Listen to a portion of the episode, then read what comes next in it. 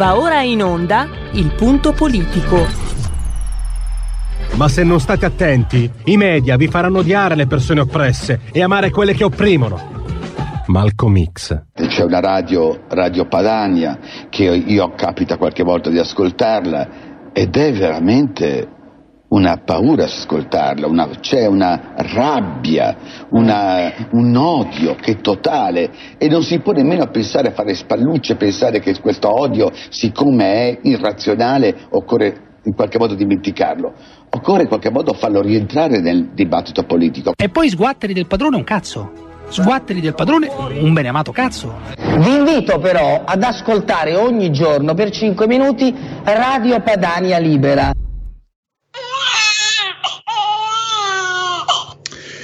Allora, ritorniamo oggi sulla vicenda dei 7 terroristi arrestati in Francia, sono già ai domiciliari. Ci sono naturalmente delle situazioni da chiarire, lo faremo con Potito Perugini, che è il presidente Osservatorio Nazionale Anni di Piombo, fra pochissimi minuti.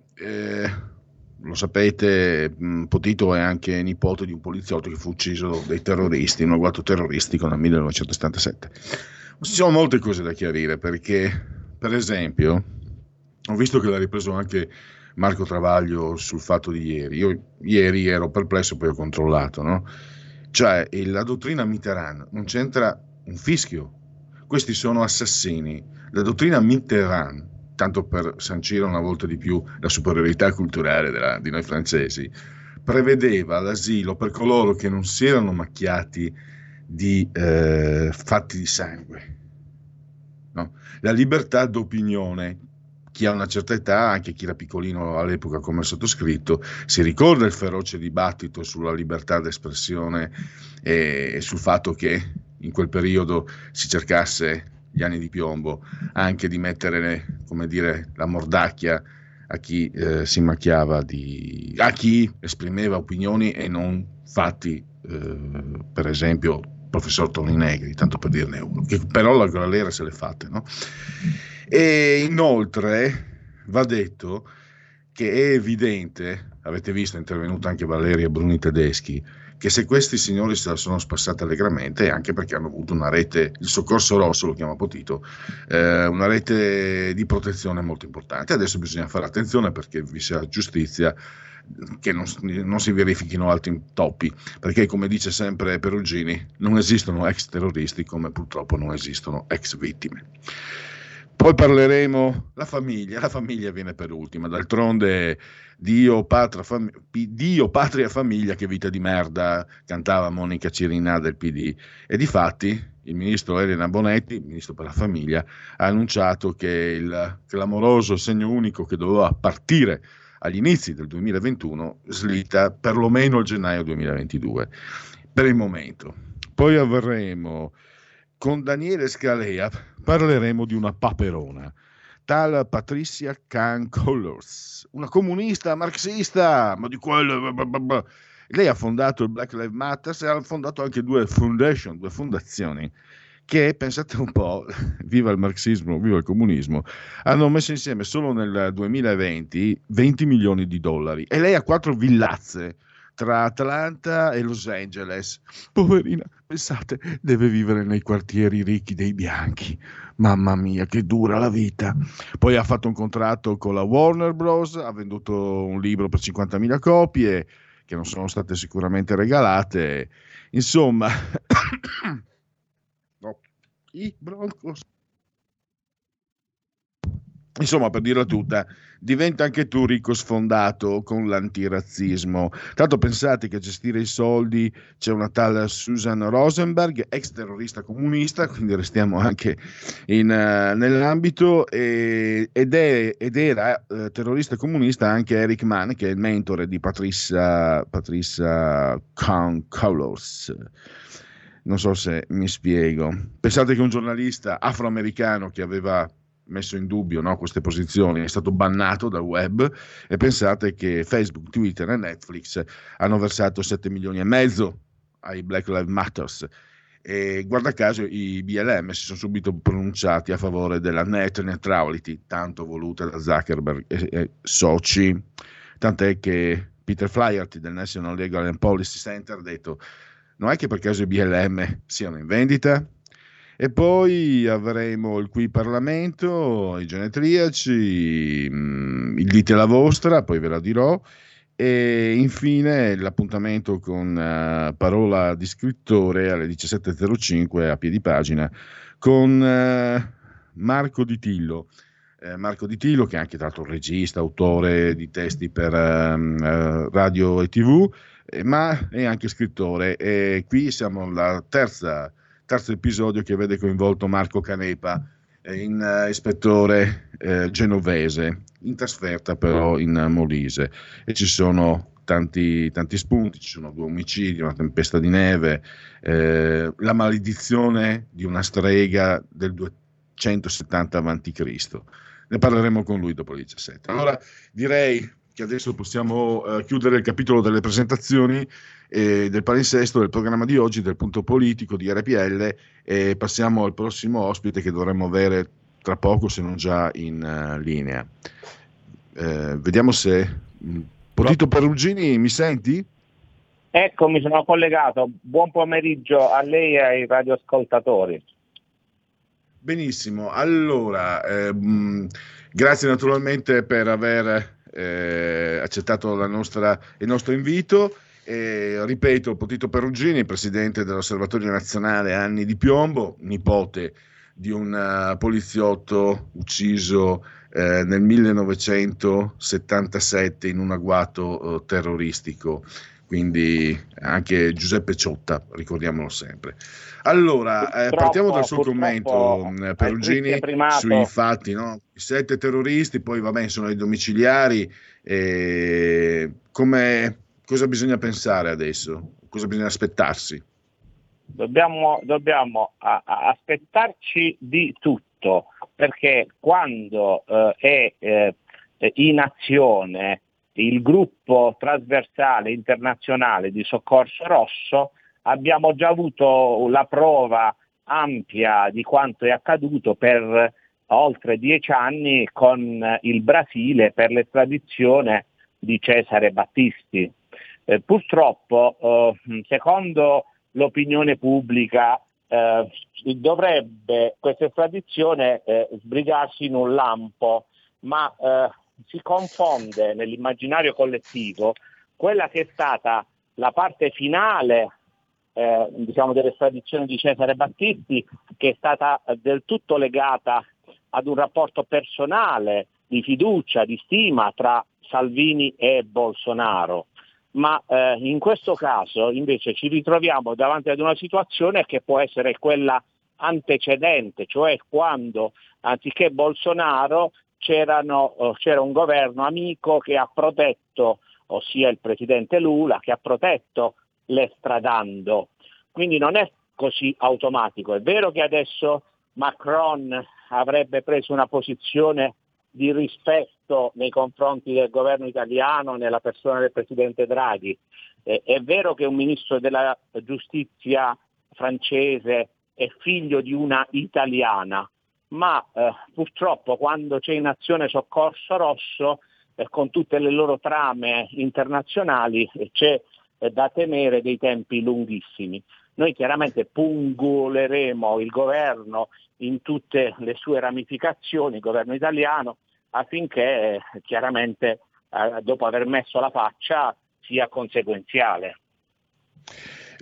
Una piccola deviazione di tipo politico.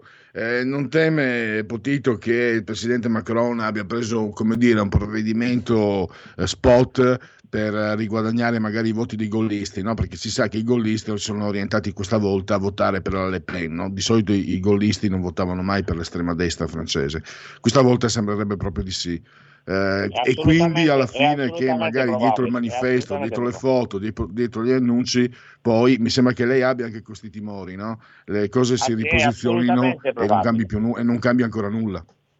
È assolutamente molto probabile, anzi anticipo attraverso la vostra democratica emittente che ci stiamo organizzando per valutare una costituzione di parte civile non solo in Francia, non solo come parenti delle vittime, ma come cittadini italiani. Abbiamo dato mandato agli avvocati di esaminare questa ipotesi perché ci rendiamo conto che sarà molto verosimile una lungaggine giudiziaria e dobbiamo proprio scongiurarlo, perché non dimentichiamo che anche la Francia ha votato l'anno scorso al Parlamento europeo una risoluzione per l'estradizione dei terroristi europei che si trovano in Nicaragua.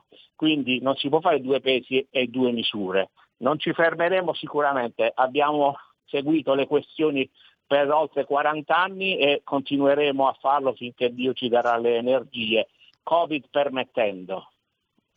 Allora, chiaro, ci sono degli appoggi pesanti in Francia, abbiamo visto, ma sicuramente questi personaggi non sono rimasti impuniti solo, per colpa delle protezioni francesi. Lei lo chiama il soccorso rosso, perché c'è un punto, no? Ieri nella comunicazione forse c'è stato un blackout. Nessuno si ricordava che la dottrina Mitterrand, a me sembrava di ricordarlo, poi sono andato stanotte a controllare e ho visto che per esempio Marco Travaglio sul Fatto se ne è ricordato. La dottrina Mitterrand, perché ero ragazzino ma si parlava molto di questi argomenti. Sì. La dottrina Mitterrand riguardava coloro che non si erano macchiati di fatti di sangue, quindi per reati di opinione e limitrofi. Questi sono assassini, sì, però invece non c'entrano nulla con la dottrina Mitterrand. Come mai sono lì impuniti? Perché appunto nella interpretazione estensiva non dobbiamo dimenticare che i nostri, tra virgolette, cugini francesi hanno ospitato nel periodo caldo una centrale che forse non pronuncio bene perché non parlo il francese, che corrisponde al nome di Hyperion. Non dobbiamo dimenticare che c'era una cuginanza, ma una fredda guerra ancora in corso, sia con i francesi sia con gli inglesi.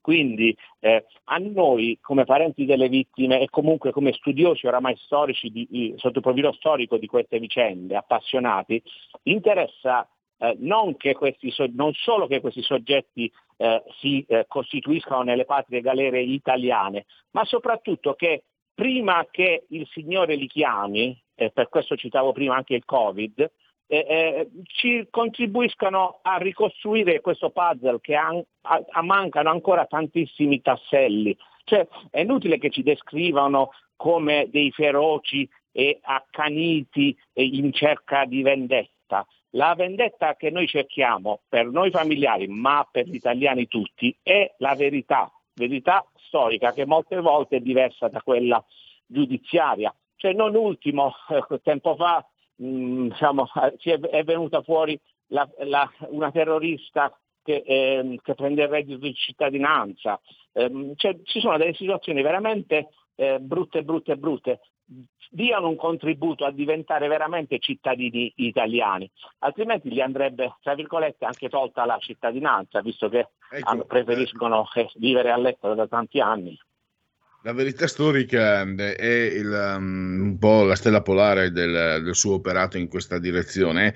Tra l'altro, se dovessero arrivare in Italia per prendere il reddito di cittadinanza, è meglio che restino in Francia. In realtà, lei ha citato proprio chi parla di vendetta, Potito. C'è una frase sua che secondo me è lapidaria e si fissa nella memoria. Non esistono ex terroristi, così come non esistono purtroppo ex vittime. Quindi si parla di giustizia e non di vendetta. Esatto. Io aggiungevo anche che non esistono neanche ex mafiosi, perché non casualmente il 9 maggio, che è la giornata in cui si dovrebbe ricordare in tutte le scuole italiane le vittime del terrorismo, era la giornata in cui venne ammazzato anche Peppino Impastato, per cui una vittima della mafia. Io non ho mai sentito dire che una persona diventa un ex mafioso, eppure su tutti i giornali italiani, su tutti i grandi media, i titoloni sono ex terrorista. Purtroppo, come hai precisato benissimo, non esisteranno mai ex vittime, così come nessuno mai prima di morire ha dato la delega al perdono, come leggo oggi su tanti giornali un po' a sostegno di una tesi un po' azzardata, e tutti questi che si affrettano a perdonare. Nessuna delle vittime prima di morire ha lasciato una delega al perdono alla moglie, al figlio, al nipote. Il perdono è un fatto cristiano, per chi crede, molto ma molto individuale. Quindi dobbiamo cercare di essere più operosi, ma nel senso comune, del bene comune, della collettività, perché il danno è stato fatto sia alle nostre famiglie ma all'intera comunità italiana, e chi era sotto attacco è stato direttamente la comunità italiana. Non so se riesco a essere chiaro. Potito, le giro una considerazione di un ascoltatore comunque diciamo dalla nostra parte, alla quale io non ho sinceramente saputo rispondere. Ha detto questa persona, che è ferocemente anche anticomunista eccetera, però ha detto non ha senso perché dopo 40 anni non sono più le stesse persone. È chiaro, io per fortuna, Potito, non ho avuto parenti, anche se naturalmente il brigatismo so benissimo cosa sia stato. Lei cosa risponde? Perché le assicuro, è una persona in buona fede, è una considerazione che ci può anche stare magari dall'esterno. Sì. Non ho saputo rispondere, ne approfitto proprio per il fatto di avere lei al microfono girare questa osservazione. Volentieri. Senza dubbio nessuno di noi è la stessa persona dopo 40 anni, però innanzitutto le sentenze del Tribunale italiano, e quindi in nome del popolo italiano, vanno eseguite e rispettate, quindi va innanzitutto della dignità di un'intera nazione, quindi le sentenze vanno eseguite. Dopodiché siamo diversi, certamente siamo diversi, anche i cadaveri dei nostri cari oramai sono diventati polvere, ma ciò non toglie che se noi vogliamo consegnare alle future generazioni un paese migliore, abbiamo l'esigenza, il bisogno, la necessità di mettere a posto questo puzzle, perché non possiamo continuare ad avere dei dubbi. Ho appena ricevuto questa mattina un dono, un libro di uno storico, Giacomo Pacini, La spia intoccabile. Ebbene, parla questo libro dell'ufficio affari riservati del Ministero degli Interni. L'ufficio affari riservati ha condotto parallelamente delle operazioni e delle azioni che hanno condizionato tantissimo le prove, talvolta creando delle prove false, talvolta creando degli incidenti. Ci sono una serie di cose che certo che dopo 40 anni tutti quanti siamo diversi, ma ciò non toglie che, senza voler alcuna vendetta, rispettino le leggi italiane e le sentenze dei tribunali. Dopodiché io ho sempre proposto che ci potesse essere, con i tempi giusti, una commissione per la riconciliazione e la verità storica. La verità storica è la base, dopodiché la riconciliazione ci potrà essere. Io stesso ho incontrato a Torino, mentre presentava un libro, il killer di mio zio, nonché dell'avvocato Pedenovi a Milano, venne ammazzato nel 76, lui è libero da 15 anni. I nostri morti sono nella tomba da 40, quindi si può ragionare, ma bisogna avere un quadro più completo. Nessuno di noi vuole fare vendette, perché c'è mi sembra, no?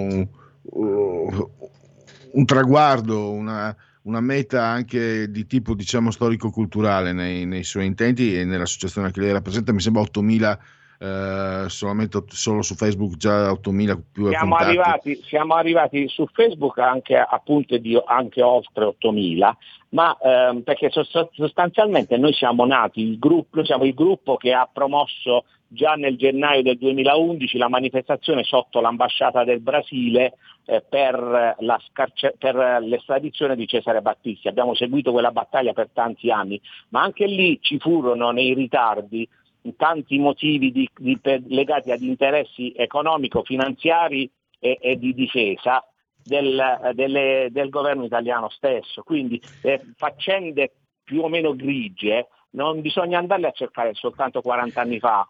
Appunto volevo arrivarci, Potito. La memoria condivisa, cioè non dimentichiamoci il manifesto di Lotta Continua. Oggi Paolo Mieli si è cosparso il capo di cenere, però ci sono le redazioni italiane, tuttora sono piene, hanno direttori, i giornali, le tv, Gad Lerner, persino Roberto Saviano aveva firmato il manifesto per Roberto Saviano, cioè un intellettuale considerato di prim'ordine.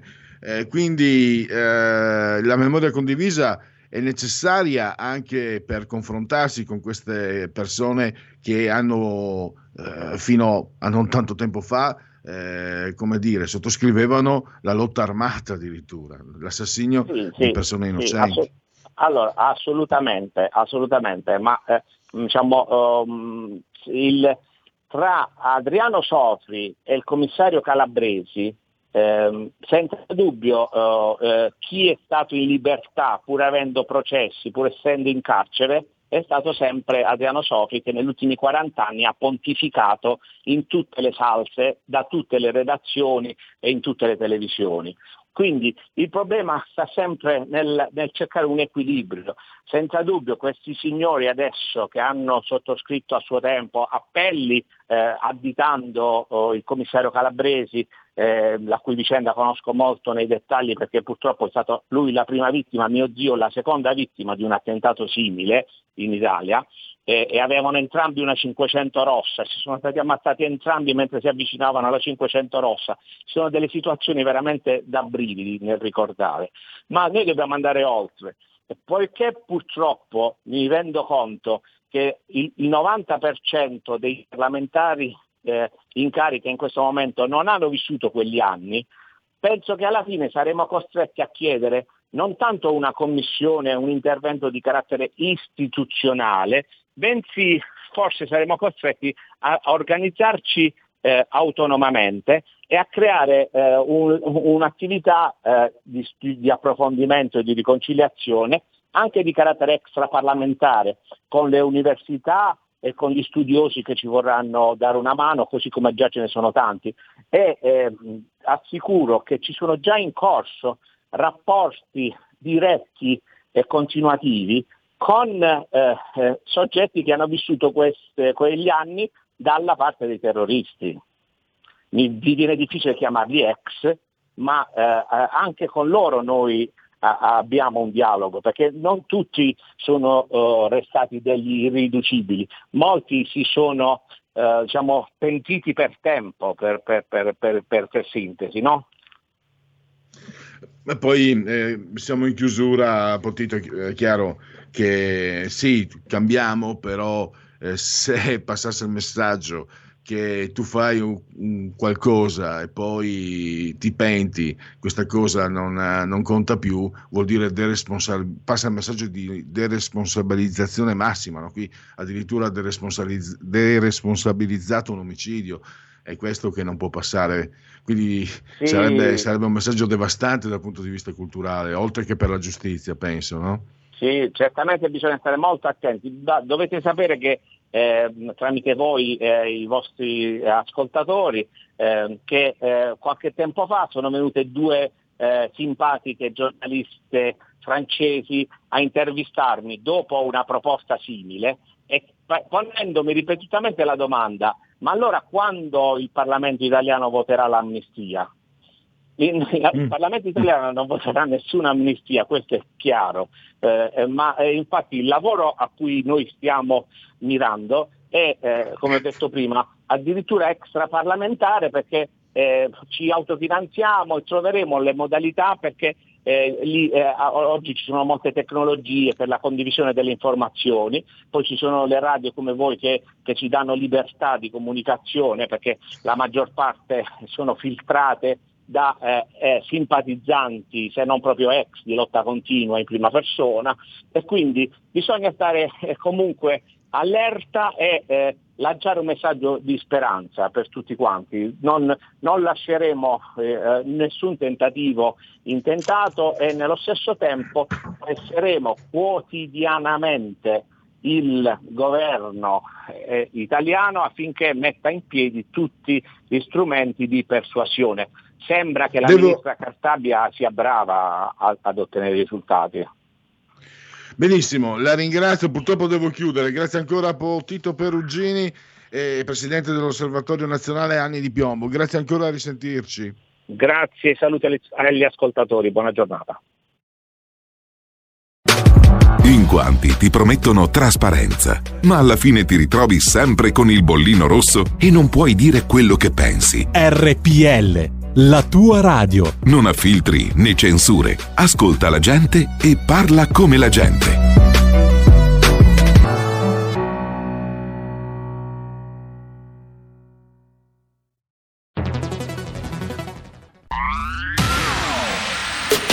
La radio si modifica, semplifica, DAB Plus la musica purifica. Dove vuoi, con chi vuoi, rilassati e vai, la Digital Radio non ti molla mai. Mi abbandono in questo viaggio, digitalizzo la frequenza con il suono che è uno spasso. Se penso a prima non ci credo, yo. DAB Plus è la svolta, qui lo dico e qui lo spiego. Digital Radio, il suono perfetto. DAB Plus. Anche RPL, la tua radio, è in Digital Radio. Porta con te ovunque RPL, la tua radio. Scarica l'applicazione per smartphone o tablet dal tuo store o dal sito radiorpl.it. Cosa aspetti?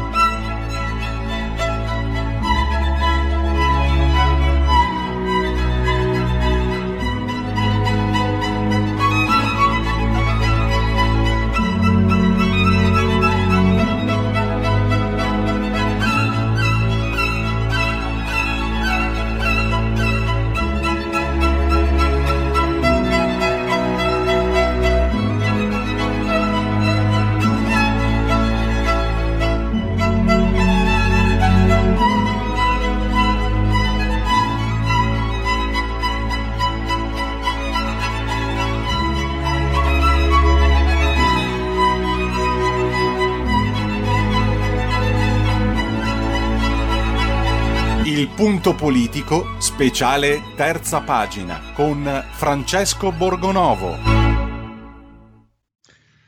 Dio, patria e famiglia, vita di merda, e a sinistra fanno di tutto per realizzare questo che era un po' l'inno, ve la ricordate Monica Cirinnà, quella che ha i capelli che sembrano le orecchie di un cocker, quella che ha levato le pantegane ed era tutta contenta. Beh.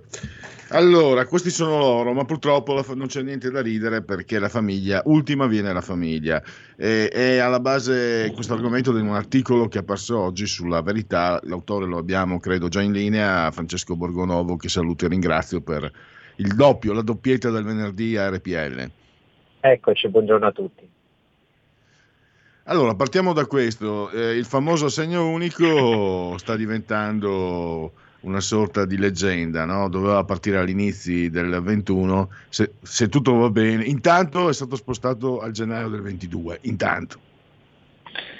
Sì, evidentemente ci sono delle cose che possono semplicizzare, altre che invece devono venire prima di tutto, no? C'è una parte della maggioranza che dice ad esempio il DDL Zan, bisogna fare subito tutta una serie di cose, addirittura sul recovery c'è stato pochissimo tempo per vedere, no, nel merito di cosa ci si doveva occupare, perché certo, va bene, c'era una scadenza, se i primi soldi non arrivavano, ok, è stato un po' vericattatorio, poi su una norma che dovrebbe riguardare insomma, tutte le famiglie, su cui si sono presi anche degli impegni precisi, lo stesso Draghi ha detto, è una cosa che cambierà, come dire, l'intero approccio alla questione familiare, e niente, che succede? Arrivano con diversi mesi di ritardo. È brutto da dire, ogni volta dover notare che alla fine loro, certo, qualcuno dice vabbè, ma ci sono anche le, come dire, sono ancora in vigore le detrazioni fiscali, no? Ho capito, però se questa doveva essere una norma che cambiava, rivoluzionava l'approccio, cambiava la fiscalità, allora andava inserita nella complessiva riforma non fiscale, non fatta a parte che poi si ritarda sempre. L'altro problema è che poi alla fine questi 250 euro a figlio, che già hanno, come dire, una serie di limitazioni, perché poi li prenderanno poche persone, no? 250 è la quota massima, probabilmente la gran parte degli italiani prenderà molto meno, alcuni prenderanno proprio niente, in base al reddito e in modo di e le solite trafile che bisogna fare, e quindi secondo me, ecco, perché anche la Lega, ricordo che Fontana ha fatto tante battaglie sulla natalità, può essere il caso di fare una misura un po' più tempestiva e un po' più sostanziosa. Poi tu hai ricordato che come Mario Draghi al momento di insediarsi aveva promesso misure non più frammentarie per la famiglia, ma sembrava anche convincente, me lo ricordo anche bene, ma evidentemente in Italia, diciamo, quando c'è la famiglia è sempre al centro dei programmi in campagna elettorale e poi succede quello che hai scritto tu oggi con Bonetti. Addirittura io ho citato la frase esatta, cioè che la risposta di certo punto è una cosa strutturale, importantissima, però perché il ministro Bonetti, che ha sostituito una bravissimo ministro della Lega, a sua volta aveva sostituito un altro bravo ministro della Lega, cioè la Fontana, mi sembra che si spenda più di tanto, cioè lei è il ministro delle pari opportunità e della famiglia, mi sembra che si stia più privilegiando le pari opportunità che la famiglia. Questa è la mia sensazione. Purtroppo il problema è che per il fatto di dover fare le cose con una parte del Parlamento che evidentemente non corrisponde più all'orientamento degli italiani, tira da tutta un'altra parte. E purtroppo ho fatto constatare questo. Tra l'altro, e dopo ti lascio ai tuoi impegni, Francesco, forse l'ho già raccontato un aneddoto, insomma, è come al solito, però è significativo. Anni fa un amico, carissimo amico, anche simpatizzante elettore Lega talvolta, insomma, e mi diceva, no, ma voi con gli immigrati, la vostra battaglia, una battaglia persa, inutile, non si può fare niente, eccetera. Morale della favola, qualche anno dopo ha una bellissima bambina, viene a sapere che ci sono nel suo comune dei fondi per i pannolini, va a fare domande e gli dicono no, ci dispiace ma ormai hanno portato via tutte le famiglie di immigrati, E lui me l'ha riferito con un po' di... diceva, però... Ecco, volevo dire che tra l'altro non ce l'ho con gli immigrati, anzi la famiglia che sono qua in Italia sono italiani, per carità, però c'è anche questo fatto, no? Cioè, perché ci siamo anche noi, non è che ci sono solo gli immigrati, ci siamo anche noi autoctoni, no? Bene o male, e veniamo sempre ultimi, cioè questo venire ultimo della famiglia, mi sembra che sia un po' venire ultimo di noi che siamo qui cittadini dello Stato italiano. Adesso io non sto lì a rimangare le origini, i nostri nonni, i nostri bisnonni sono morti e sepolti, però noi siamo qui, siamo in una società bene o male che abbiamo ereditato dai nostri predecessori, e io non voglio passare davanti a nessuno, ma arrivare a essere messo all'ultimo in fondo è un'ingiustizia. E infatti io penso che certe norme andrebbero ristrette solamente ai cittadini, altrimenti non ha senso, anche perché spesso queste sono le fasce, diciamo, di difficoltà più basse della popolazione, che hanno maggiori difficoltà economiche, sono quelle che poi, quando ci sono i vari bonus mamma, bonus di qui, bonus di là, si ottengono sempre per primi. Purtroppo poi qual è il problema? Che dopo, quando finisci davanti a un giudice, come è successo col bonus mamma, se vi ricordate, che si finì davanti ai giudici, e i giudici decisero che lo dovevano avere addirittura quelli che avevano permesso di soggiorno di breve periodo, lì diventa difficile, allora purtroppo bisogna sempre partire, perché se no poi si fanno ricorsi, bisogna sempre partire includendo tutti, e anche quelli che in teoria avrebbero il diritto, e dopo i fondi si riducono e le priorità, tanto dopo le famiglie non è che, capito, vanno in piazza a manifestare, se ci vanno gli dicono che sono bigotte medievali, per cui questo è il risultato. Io spero che si cambi quanto prima la maggioranza, sì, e che si trovi una maggioranza di orientamento che prenda delle decisioni diverse. Però io ho presente, è successo anche in Friuli Venezia Giulia, per quanto riguarda l'assegnazione degli alloggi popolari, la Lega era riuscita a portare a 5 anni di residenza, ricorso alla Costituzionale, ci sono scatenati anche i sindacati, cioè c'è un sistema oliato molto forte che è al di fuori, diciamo così, di Montecitorio, di Palazzo Madama, è sul territorio.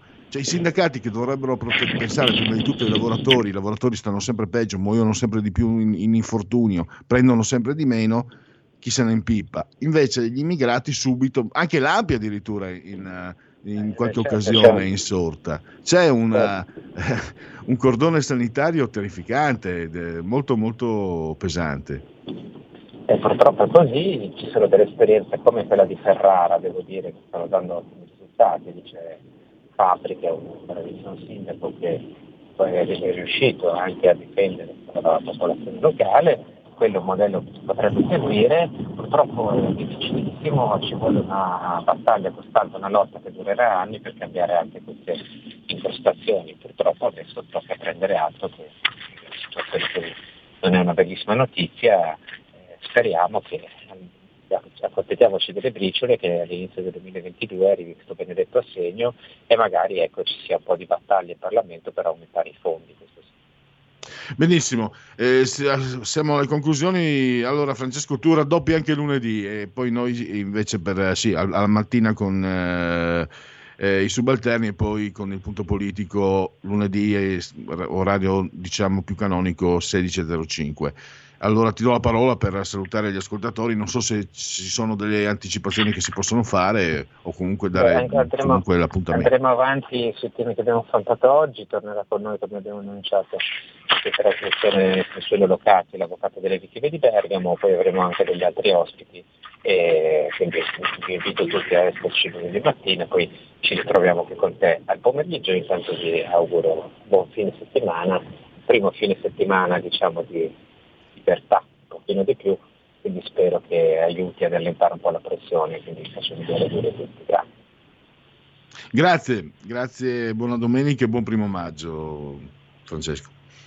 Grazie a voi, grazie.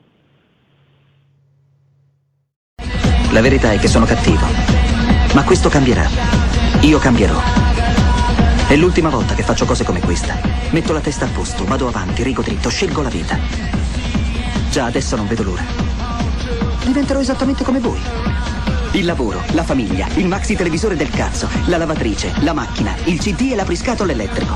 Buona salute, colesterolo basso, polizza vita, mutuo, prima casa, moda casual, valigie, salotto di tre pezzi, fai da te, telequiz, schifezze nella pancia, figli, a spasso nel parco, orario d'ufficio, bravo a golf, l'auto lavata, tanti maglioni, Natale in famiglia, pensione privata, esenzione fiscale, tirando avanti, lontano dai guai, in attesa del giorno in cui morirai.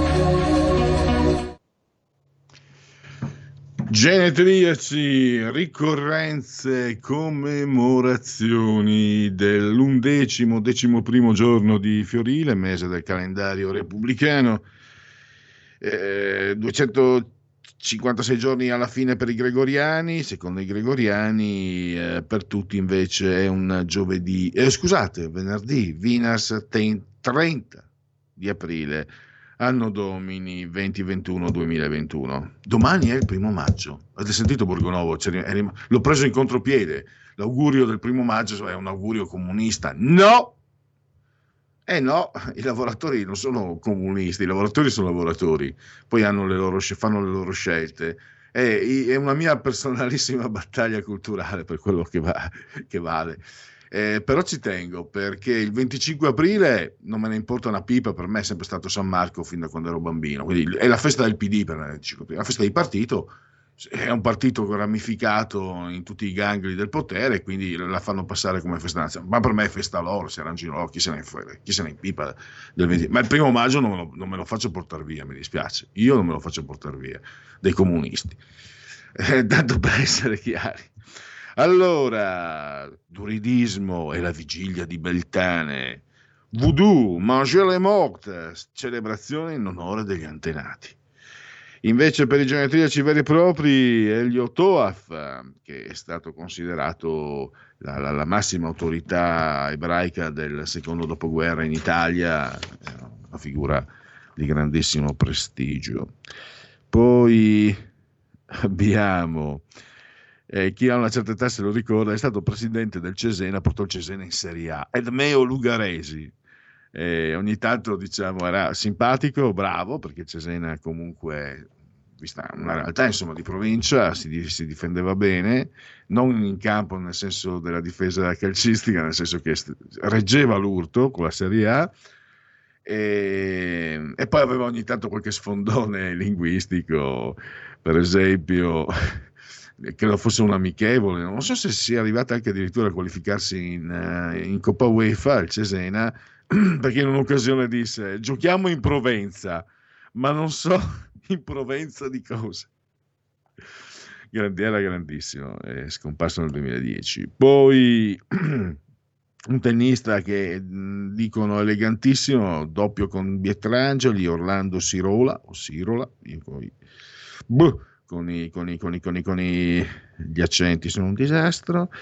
E poi l'attore Bart Young De Luise, era di origine italiana, sì, è ancora vivo, scusate, io lo ricordo in un film di non mi ricordo chi fosse il regista, ma era un film che mi era piaciuto, Americano Rosso. E lui interpretava un friulano, Giorgio Maniago, i Pesciolini. Ha avuto una nomination all'Oscar, anche non per questo film, per un altro. Un grandissimo che è riuscito a passare attraverso i tempi, è scomparso da qualche anno, ma la straordinarietà di Maurizio Arcieri è di essere sempre stato davanti.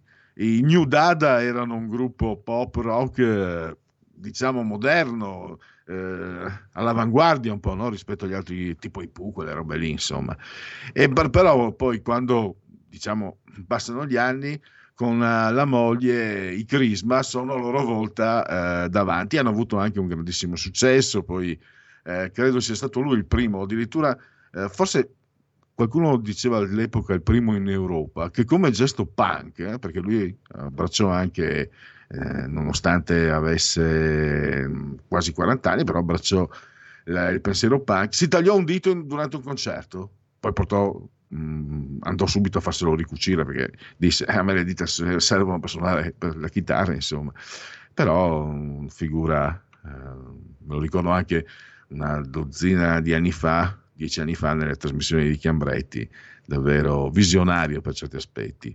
Poi Robert Vallin, Bobby V, una voce di cantante americano di tanti anni fa. Poi l'attrice sempre statunitense Jill Clayburgh, 2 nomination, 0 Oscar. E poi Jane Campion, lezioni di piano, regista lei, ha preso, neozelandese, ha preso 1 Oscar. E poi questo ci ha ciucciato tanti di quei soldi, Alan Friedman, quindi quello della Escort, si vede che se ne intende. Allora, poi abbiamo... qui abbiamo un regista, qui parliamo di cinema, c'è Federico, ma c'è anche Giulio Cesare, credo, in suo attore di comando della tecnica, Lars von Trier, o Trier, diciamo, è uno specchietto per l'allodole. È un po' quello che ho rischiato io con Peter Greenaway, Il ladro, il cuoco, l'amante e sua moglie, siamo 89-90.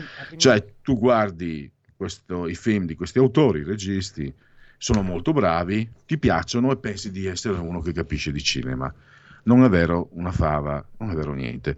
Costoro sono bravi, sia Lars von Trier, io ho visto un paio di film, e ancora di più Peter Greenaway, neanche da mettere con von Trier, quello è bravo veramente. Ma si guardano l'ombelico, non sono registi, non sono narratori, fanno parte delle brigate di Onan, capito? Onanisti sono. Però trovano qualcuno che ci casca, mi piace Von Trier, no? Dentro sì, io capisco di cinema, capisci la mazza, se no non ti piacerebbe, al massimo dici bravo. Io ci stavo cascando con Peter Greenaway, ma ho fatto in tempo a uscirne col secondo film, ma io di cinema ne capisco. Pierluigi, io di Lars von Trier ho visto Nymphomaniac con Charlotte Gainsbourg. Dimmi, no, se sei anche tu uno di quelli che è cascato nella trappola. Concordo. Per me sei troppo scaffato tu per esserci cascato. Ci sono cascato dentro, anch'io. Aia. No, non ci credo. Eri distratto, ti conosco, te non ti fai mettere nel sacco, ti conosco. Diciamo che eri distratto. Allora, e poi... No, poi tu di cinema ne capisci. Quindi un inciampo, un autogol. Allora può succedere, anche ai migliori. E poi, ma poi il bello è che tu, Giulio Cesare Carnelli, assiso sull'autore di comando e energia tecnica insieme a Federico, a dire la verità, mentre io mi pavoneggio, io capisco di cinema, io a te non ho mai sentito dire io capisco di cinema, io ti ho sempre sentito dire a me piace il cinema. Tu non ti sei mai impancato, intenditore, intellettualoide, un po' come faccio io. Quindi, Giulio, tu non sei contemplato. Diciamo, Pierluigi, che io sono il tipico spettatore alla Stefano Disegni, quando fa le recensioni alla sua maniera. Fantastico. Erano fantastici. Adesso ho perso smalto, mi sembra un po', ma... ogni tanto qualcuno su Ciac la indovina ancora, anche su, qualche volta che sul Fatto, però quelle degli anni 90 hanno cominciato lui Disegni al cinema non era su Ciac, l'aveva già suo, quando era con Caviglia, ed erano straordinari, erano pazzeschi. Allora dimenticavo l'ironia, che fa parte del bagaglio umano di Giulio, e questa è una sua grande ricchezza, che io ogni tanto cerco di rubarla in giro, ma non ce l'ho dentro, non devo rubarla per essere ironico, sono viscerale, se si vede, non so, sangue slavo, sangue celta, che ne so. Pazienza. Invece facciamo tanti auguri a un amico di RPL, parlamentare leghista bresciano, Paolo Formentini. E direi allora che chiudiamo con i Genetria, ci abbiamo ancora 5 minuti, apriamo le linee se qualcuno vuole intervenire. Intanto Fabio mi scrive, ma nessuno manda ai pazzi gente come la Bruni Tedeschi, che firma l'appello su Libération dopo che la sua famiglia è dovuta andare in Francia proprio per colpa del terrorismo, oppure di Calabresi, che ha sempre baciato la pantofola della sinistra dopo quello che hanno fatto il padre, sindrome di Stoccolma, bipolarismo, cos'è? Mi è fatto venire in mente, Fabio, un bel po' di anni fa, non c'era ancora la zanzara, mi sembra. Io ogni tanto queste intemerate, qualcuno addirittura le apprezza, insomma, tonai, che poi chi sei Pierluigi Pellegrini, non sei nessuno, però insomma discutendo, comunque non è che le mie osservazioni siano necessariamente sbagliate, perché osservai che Calabresi, all'epoca era una firma di Repubblica, scriveva sulla stessa prima pagina insieme a Sofri, cioè colui che gli aveva ammazzato il padre. Io in questo sono molto primitivo, no? Se fai male a un mio amico sei mio nemico, se fai male a un mio parente sei mio nemico, c'è una cosa abbastanza animalesca, se vogliamo, ma credo che sia anche istinto semplice. E quindi osservai che era davvero molto, molto triste vedere proprio Calabresi quasi ostaggio di chi gli aveva ucciso il padre, ed era anche la brutta immagine della capacità di manipolazione di Eugenio Scalfari, perché era sua l'impresa. L'omicidio del padre e il figlio dell'assassinato nella stessa pagina, colpo di genio di Eugenio Scalfari. Calabresi non sembra uno molto sveglio, se devo essere sincero, ci è cascato, ma anche Benedetta la figlia di un altro giornalista ucciso dalle Brigate Rosse, che entrò quota PD a far parte del CDA Rai, Tobagi, Benedetta Tobagi, figlia di Walter Tobagi, e anche lei osservai, insomma, però usai parole forti, pesanti, non c'era la zanzara, non c'era adesso come internet, cioè, sono riuscito a passare, diciamo, inosservato, per fortuna, perché qualche anno dopo il nome non me lo ricordo più, però non è famosissimo, comunque un intellettuale di sinistra pentito grosso modo disse le cose che avevo detto io, meglio di me sicuramente, per carità, su Twitter, però lo hanno massacrato, lo hanno fucilato, lo hanno distrutto. So che è sparito per anni, non si è più sentito parlare di lui. No, era per rispondere a Fabio che dovrei riprendere le parole, saranno passati 12-13 anni, insomma, non me le ricordo neanche, ma adesso ho un'altra età e non ho neanche, ormai in un certo senso ci ho fatto il callo anche a queste situazioni. Questo, diciamo, che fa parte anche di una moda di chi, se non sbaglio, questa signorina qua, che è sorella della ex moglie, della moglie ancora di Macron, Valeria Bruni Tedeschi, fa la regista, e allora lì ci siamo capiti, fa la regista, non ho controllato, ma so di andare al colpo sicuro. I suoi film sono prodotti dalla Rai, cioè coi soldi nostri. Poi io lo ripeto sempre, ma è così che vanno le cose. Poi loro cosa fanno? Organizzano i festival, i seminari, con le prologo, sempre coi soldi nostri. Allora lei, con questo bel gesto, non è un gesto gratuito, non è neanche un gesto folle, è un gesto di mera convenienza, perché lei con questo atto si guadagnerà naturalmente, ma ci sarà Michela Murgia che sarà invidiosa, mi ha sorpassato a sinistra, e così verrà invitata, continuerà a prendere soldi per fare dei film che vedono solo loro nei festival che organizzano con i nostri soldi, poi si premiano da soli, quindi fanno curriculum. E quindi quando vanno a fare, diciamo, mi presumo ci siano da fare delle domande, delle richieste, presentano un curriculum pieno di premi. Sì, ma se lo sono visti in 5. Hanno fatto 5 film, ha vinto 5, non lo so, Vatte la pesca d'oro di Forlin Pop. No, Forlin Pop è una città importante. Però intanto così ti tappano la bocca quando fai obiezione. Mi ricordo un film della terza sorella Carlucci che era uscito, credo, in 2 cinema e aveva avuto 18 spettatori, però era costato un sacco di soldi perché era prodotto dalla Rai. Stop!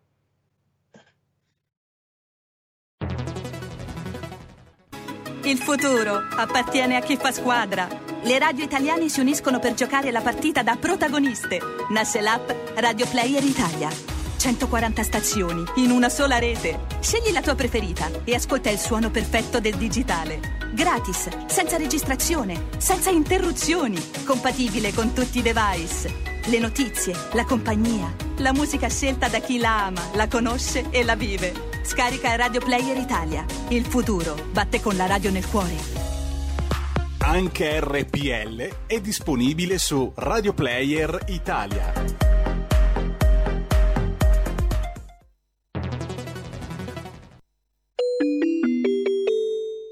$2 per 1000 alla Lega.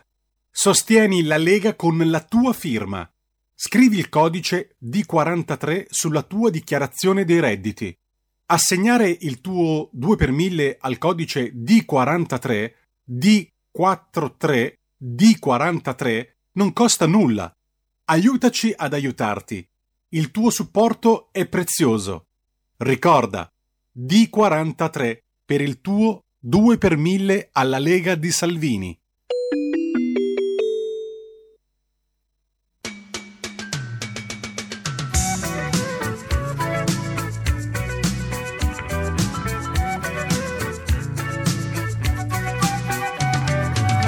Traveling in a freighted combi on a hippie trailhead full of zombies. I met a strange lady. She made me nervous. She took me in and gave me breakfast. And she said, do you come from a land down under, where women go and men wonder? Can't you hear the thunder? You better run, you better take cover.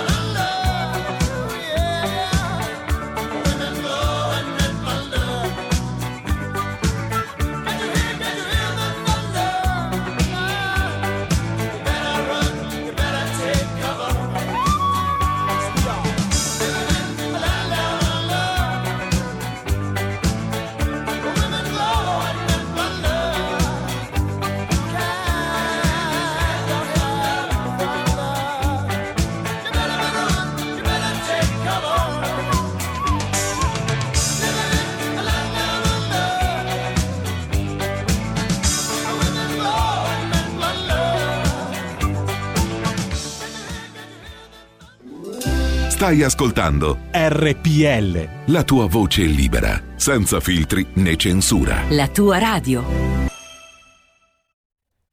Man at Work, Down Under. E ridiamo subito la parola a Pierluigi Pellegrin. Pierluigi è già un ascoltatore.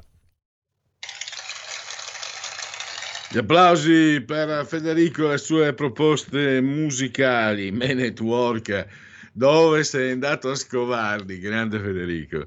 Mi portano indietro di 40 anni o giù di lì. Pronto? Sì, ciao. La tua ultima disamina su quelli che fanno i film, quelli che vanno in televisione, è stata perfetta e rispecchia esattamente quello che succede in Italia. Cioè, se fai parte di una corrente politica hai tutto, puoi fare di tutto, eccetera, eccetera.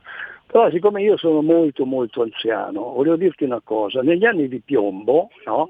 c'erano questi poveri disgraziati che volevano giocare al delinquente, no? Al giustizialista, volevano giustiziare dallo Stato corrotto, ma non, per cui giocavano, andavano in giro, ammazzavano la gente, tanto fa niente. Però c'erano dei vigliacchi, chiaramente dei vigliacchi, come quelli che dicono armiamoci e partite, che sotto sotto, per poi non essere giustiziati come Tobagi, sto parlando di giornalisti, per non essere giustiziati come Tobagi, e noi gli diamo ragione, intanto stiamo dietro le quinte e va. Tanto ce n'è uno come Mieli, no? Che aveva firmato contro Calabresi, poi c'era un altro come Ferrara, c'era un altro come lì, come si chiama, di Mitraglietta, che non mi ricordo, non voglio neanche quello che fa il telegiornale sulla 7, come si chiama? Sì, non so, Mentana aveva firmato anche Mentana e questa gente qua, che loro armiamoci a partite, per cui sono più vigliacchi di quei poveri deficienti, dei poveri mascalzoni, dei poveri assassini che sono andati a fare questi atti. Io ragiono così: se uno di questi mi vuole anche citare, mi fa un piacere. Ti saluto. Grazie, ti saluto. Ogni tanto anch'io per sbaglio la zecco.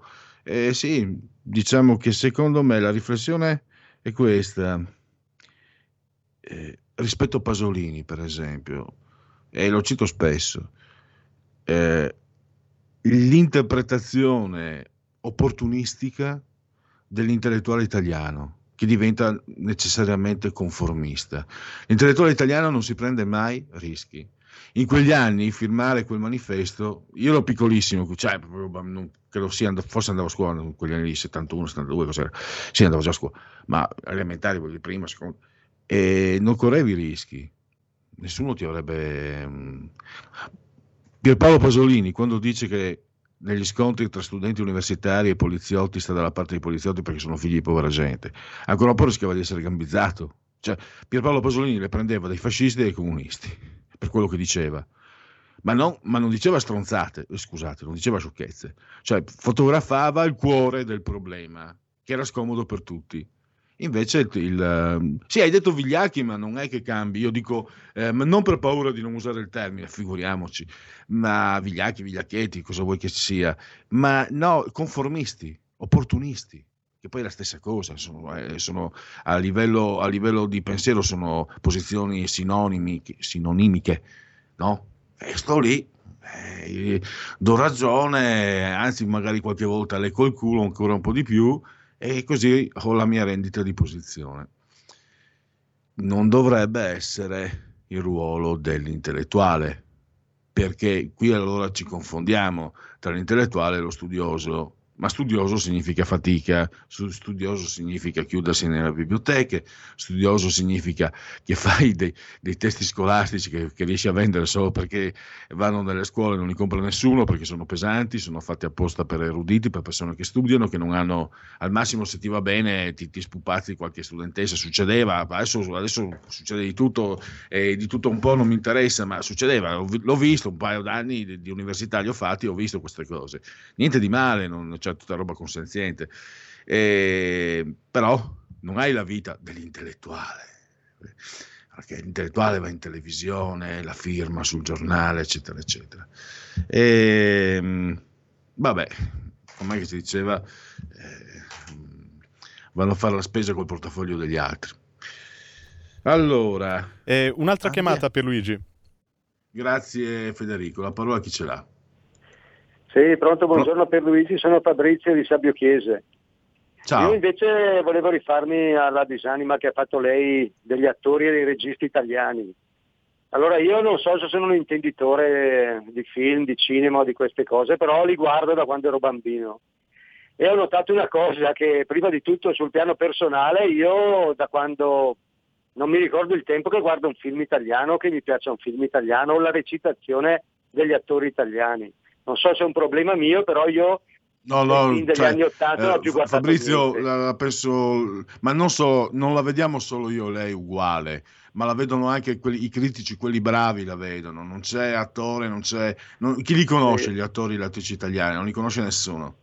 Sì, ma poi volevo fare un esempio di come li ho paragonati io. Allora, io ultimamente mi sono messo, per via del lockdown, a guardare delle serie televisive che sono state registrate negli Stati Uniti, girate negli Stati Uniti da attori statunitensi o comunque di quel giro lì.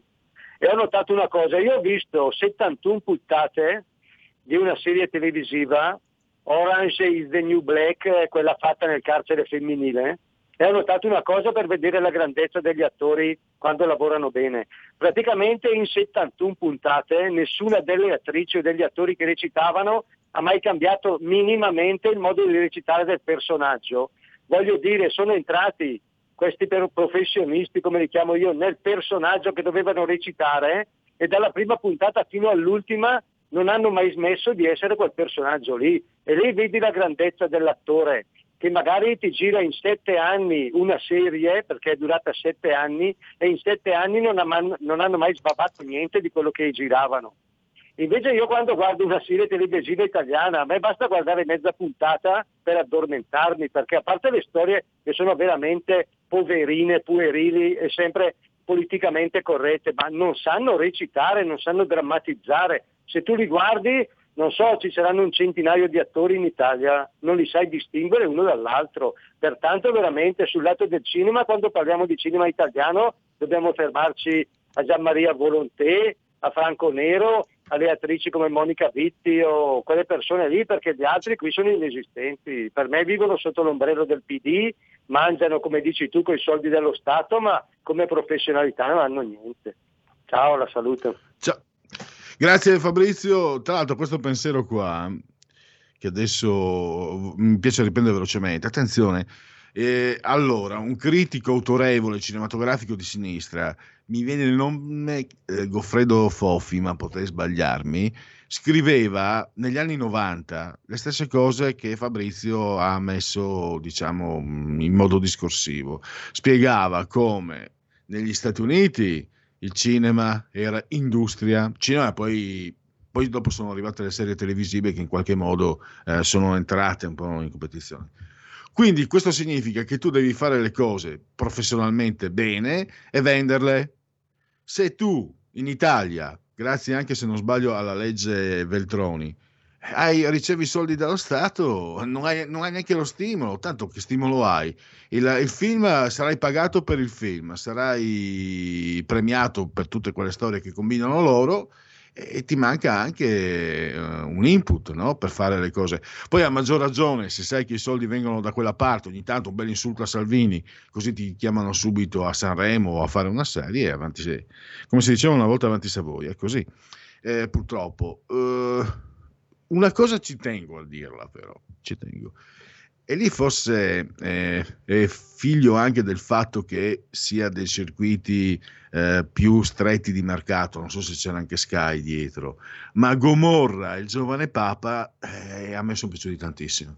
Gomorra è puro Shakespeare ed è fatto benissimo, grazie alla mia amicizia, purtroppo non c'è più, al mio amico napoletano, sono riuscito a capire il 70% senza i sottotitoli, ed è veramente una serie fatta, cioè anch'io col lockdown, e poi ho cominciato quando che ero a casa, anche operato il braccio, mi ricordo, quindi passavo più tempo necessariamente a vedere le serie televisive. Vedevo anche serie molto belle, molto buone, americane, statunitensi. Devo dire che secondo me Gomorra e il giovane Papa di Sorrentino reggono alla grande, però anche lì appunto Gomorra, da quel che ho capito, non appartiene proprio a quei circuiti, o semplicemente non lo so. Napoli è veramente una città-stato che in qualche modo anche i musicisti napoletani, quando escono dai canoni che li vogliono, della tradizione melodica eccetera, parlosissima, sono comunque musicisti, che sia Bennato, anche il fratello più vecchio eccetera. Vabbè, allora lanciamo la rubrica, se non ci sono telefonate lanciamo la rubrica dite la vostra che io penso la mia. Dite la vostra che io penso la mia. Il telefono, la tua voce, allo 02 6620 3529, anche al numero di WhatsApp 346 64 27 756.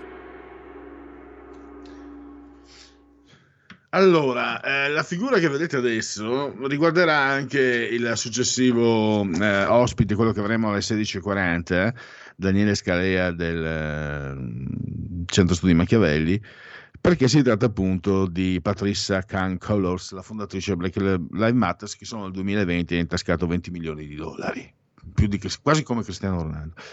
Ecco, quasi come Cristiano Ronaldo, perché allora... E la proposta, poi c'è tema libero se volete intervenire naturalmente. Guai per il giocatore della Juventus, Cristiano Ronaldo. La donna che lo accusava di stupro ha chiesto 64 milioni di euro di risarcimento, anche se ho scritto poi euro, gli euro di risarcimento. A. Al genovese Grillo gli è venuto un colpo. B. Andrea Agnelli ha preso l'elicottero per Lourdes. C. Patricia Cancolors, la fondatrice Black Lives Matter, che nel solo 2020 ha incamerato $20 milioni, ha chiesto alla ragazza di entrare nella fondazione dei BLM. D. Dopo le ultime partite i tifosi gliene chiederebbero il triplo. E questo è un divertissimo. Possiamo andare anche intanto a vedere anche qualche sondaggio. Interrompimi pure Federico se c'è qualche intervento. Allora, EMG, intenzione di voto alle elezioni politiche con Conte a capo dei 5 Stelle, Lega 21,9, 5 Stelle 19,5, Fratelli d'Italia 17,4, Partito Democratico 16,4, Forza Italia 6,4, Italia Viva Renzi 4,2, Azione 3,2. Quindi pensate che il PD diventerà Ricoleta, lo hanno messo apposta per firmare le esequie del PD. Scenderebbe al quarto posto. Fatemi fare un conto, Fratelli d'Italia e Lega avrebbero 38, 39,3 con Forza Italia se non fa la stupida stasera, 45,7, 5 Stelle avrebbero 19,35, quindi siamo circa 10 punti di differenza tra centrodestra e centrosinistra. Poi bisogna vedere i 7 punti di Italia Viva e Azione come li mettono, e soprattutto poi bisognerà vedere la legge elettorale, ovvio. E intanto no, questo era un'altra cosa, chiedo scusa. Eccolo qua, questo è Cristiano Ronaldo che si gira male con la barriera contro il Porto, magic moment, e qua mettiamolo sempre perché sono soddisfazioni, almeno una volta alla settimana, ero tornato alle ferie, dal settembre 2019 mi chiedo e parlo con voi, che fine ha fatto l'indagine su Ciro Grillo accusato di stupro? Altri non lo hanno fatto, altri, per carità, si capisce poi, no? Perché io ho potuto farlo solo perché sei RPL, quindi sinceramente godiamo di libertà editoriale, altrove ti arriva il direttore, al direttore arriva una telefonata dall'editore, padrone, e il direttore ti dice, senti, lascia perdere, non andiamo a cercare rogne che non è il caso, e funziona così, non c'è niente da fare. Allora, perché quelli che dicono siamo liberi, sì, infatti io l'ho appena detto, no? Sì, perché non ci sono grossi interessi in gioco, non ci sono stipendi che prendono magari nei giornaloni, eccetera, eccetera. Piccolo e bello, dai, mettiamola così. Allora, EMG, un altro sondaggio al lockdown, cioè scusate, al coprifuoco alle 22, favorevole 43, contrario 48, 43 favorevole, no, e 9 non risponde. Dunque, vediamo un po', abbiamo la distribuzione. Allora, sono meno favorevoli al nord-est e più favorevoli al nord-ovest. Al sud sono come il nord-est, 40 al sud, nord-est 36, 54 nord-ovest. Quindi è curiosa questa distribuzione geografica, che abbastanza che si arriva a 16 punti di differenza per la condivisione del coprifuoco. Poi abbiamo il PNRR, il Recovery Plan. Questo è un sondaggio committente 8,5 Demopolis. Vediamo se mi è arrivato anche una, scusate, vediamo un po', ecco mi sono arrivate, qui mi è arrivato, sono arrivate due foto, cioè, che non ho capito, perché c'è Matteo Salvini, gli hanno messo in Photoshop, lo volete capire che faccio parte del sistema o no? Mamma mia, Matteo Salvini fa parte del sistema, si è visto? Si è visto come, quanto fa parte del sistema. Il processo con l'NC va bene, ognuno per carità, se vogliamo facciamo tutti parte del sistema solare, del pianeta Terra, razza umana, a posto che la parola razza si possa usare. Vabbè, noi siamo democratici e pluralisti, quindi anche queste voci. Allora, il PNRR. Dunque, quale provvedimento, diciamo, quale ambito è stato più apprezzato? Quello riguardo la salute, il 56%, la trasformazione digitale 43%, rivoluzione verde, transizione ecologica 40%, infrastrutture 39%, istruzione e ricerca 38%, politiche di inclusione e coesione sociale 35%. E poi qual è la riforma più urgente? Sempre secondo questo sondaggio Demopolis, giustizia 54%, pubblica amministrazione 41%, tutela della concorrenza 5%. E poi vediamo un po'. Le risorse saranno spese bene in tempi giusti, secondo lei? Sono fiduciosi il 38%, no il 40%, e non si pronuncia il 22%. Poi abbiamo ancora due sondaggetti. Abbiamo, questo è Osservatorio EMG, committente RAI, dunque la fiducia nei leader, Draghi 50%, Meloni 43%, Conte 40%, Zaia 37%, Bonaccini 36%, Salvini 34%, Letta 30%, Berlusconi 28%, Toti 25%, Fico 25%, Zingaretti 24%, Calenda 23%, Speranza 22%, Di Maio 20%, Renzi 14%. E Crimi è sempre retrocesso purtroppo, quindi no purtroppo, è sempre in ultima posizione.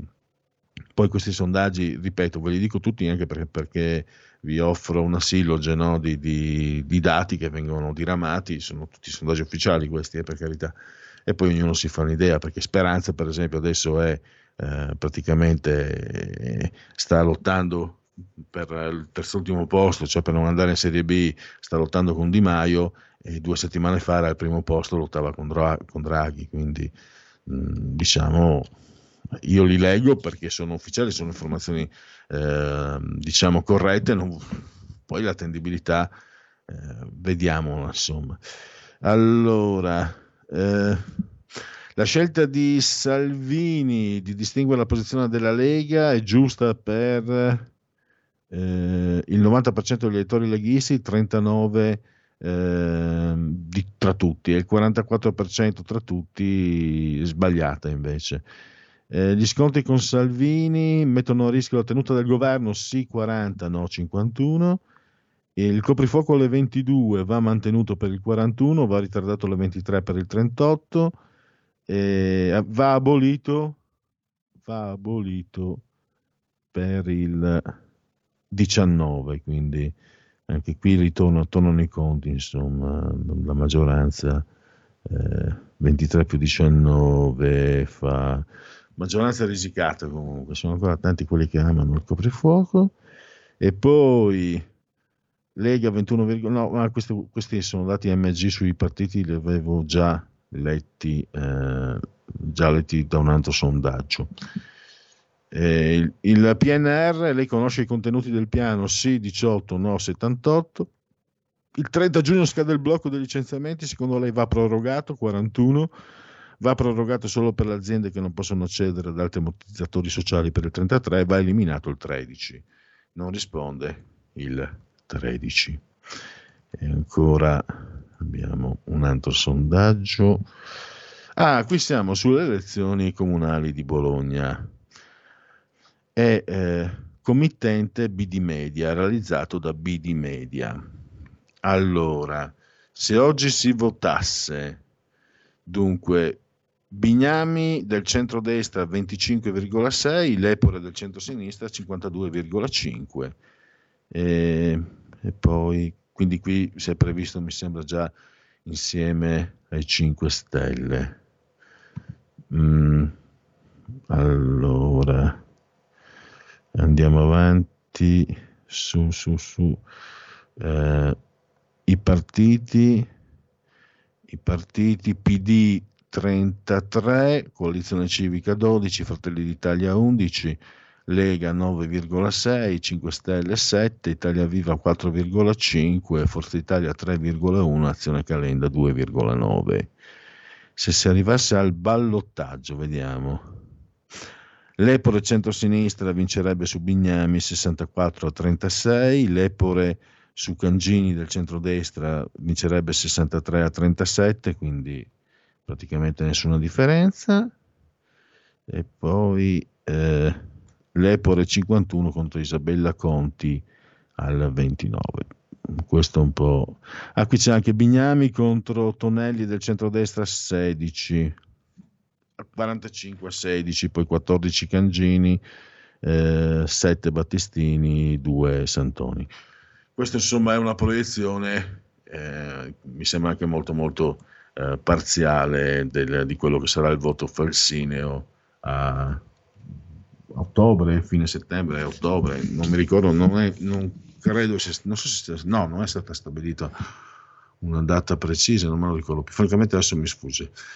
E allora facciamo così, se i nostri tecnici sono pronti, e lo sono sempre, sono nati pronti, direi di partire con Segui la Lega per questi 2 minuti che mancano alle 16:30.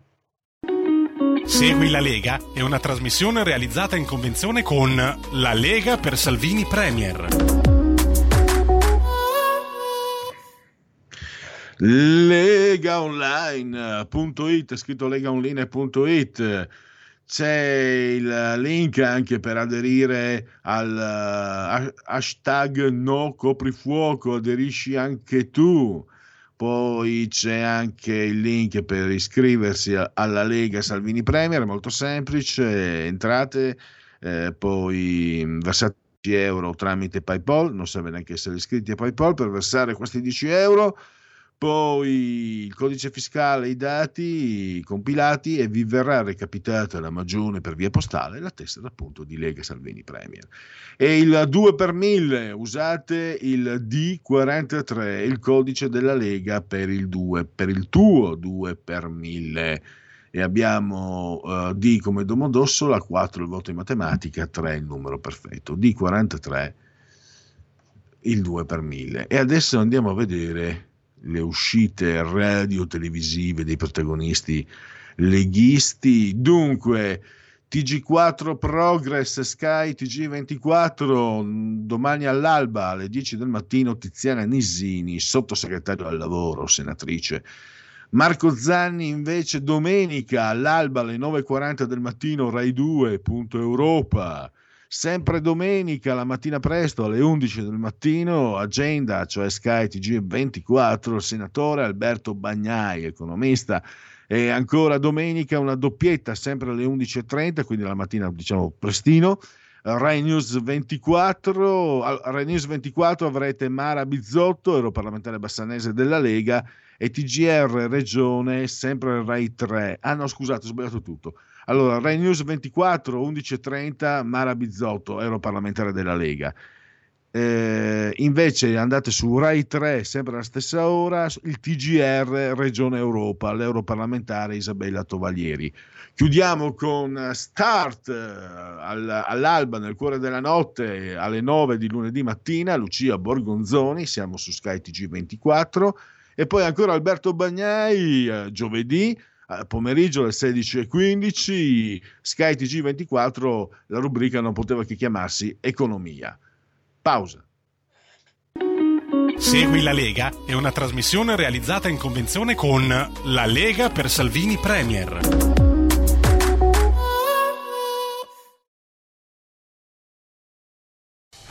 Porta con te ovunque RPL, la tua radio. Scarica l'applicazione per smartphone o tablet dal tuo store o dal sito radiorpl.it.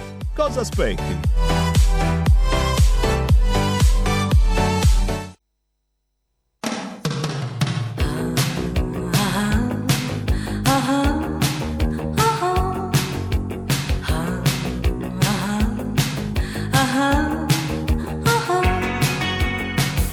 Sembra un angelo caduto dal cielo, com'è vestita quando entra il sassofono blu, ma si annoia appoggiata a uno specchio, tra fanatici in pelle che la scrutano senza poesie. Sta perdendo, sta perdendo, sta perdendo, sta perdendo. Sta perdendo, sta perdendo, sta perdendo, sta perdendo tempo. Una sera incontrò un ragazzo gentile, lui quella sera era un lampo e guardarlo era quasi uno shock. E tornando, e tornando, e tornando, e tornando, e tornando, e tornando, e tornando, e tornando a casa.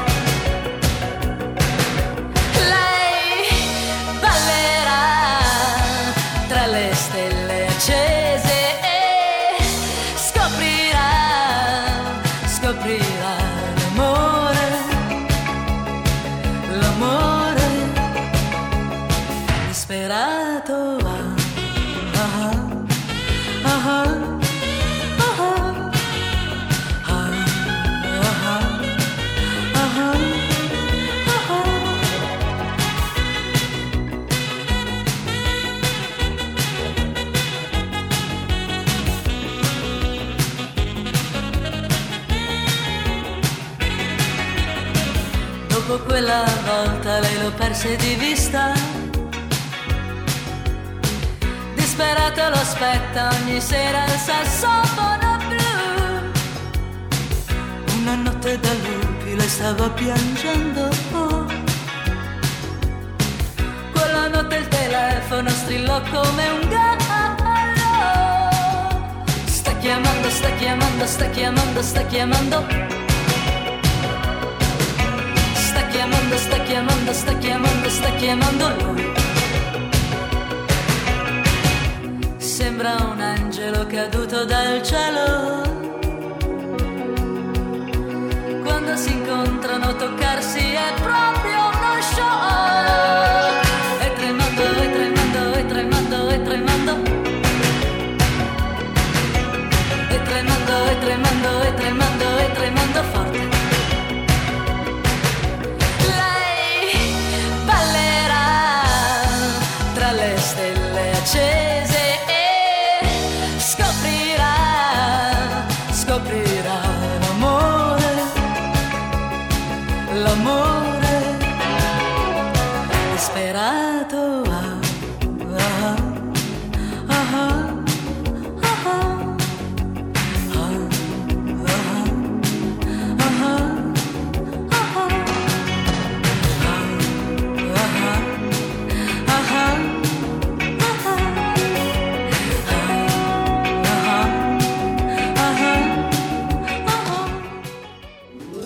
Stai ascoltando RPL, la tua voce libera, senza filtri né censura. La tua radio.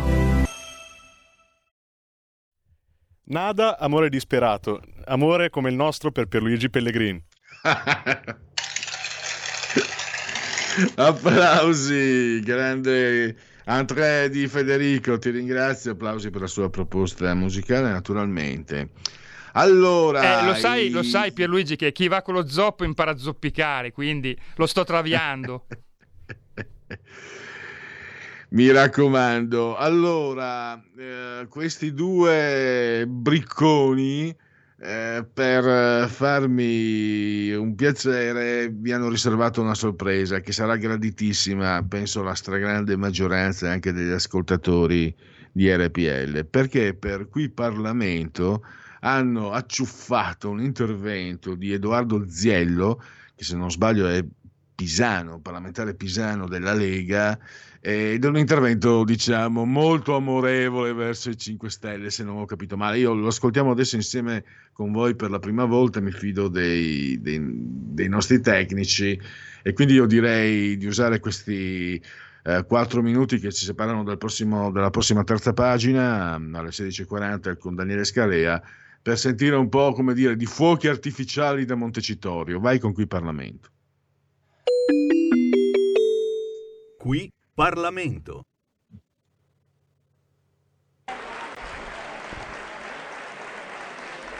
Suppongo che il collega Aziello voglia intervenire sullo stesso argomento. Prego, a lei la parola. Grazie Presidente. Siamo stufi di vedere da parte del Movimento 5 Stelle trasformare quest'Aula in un tribunale, perché noi siamo sempre garantisti e queste sono soltanto delle inchieste giornalistiche, da un punto di vista giudiziario non c'è niente.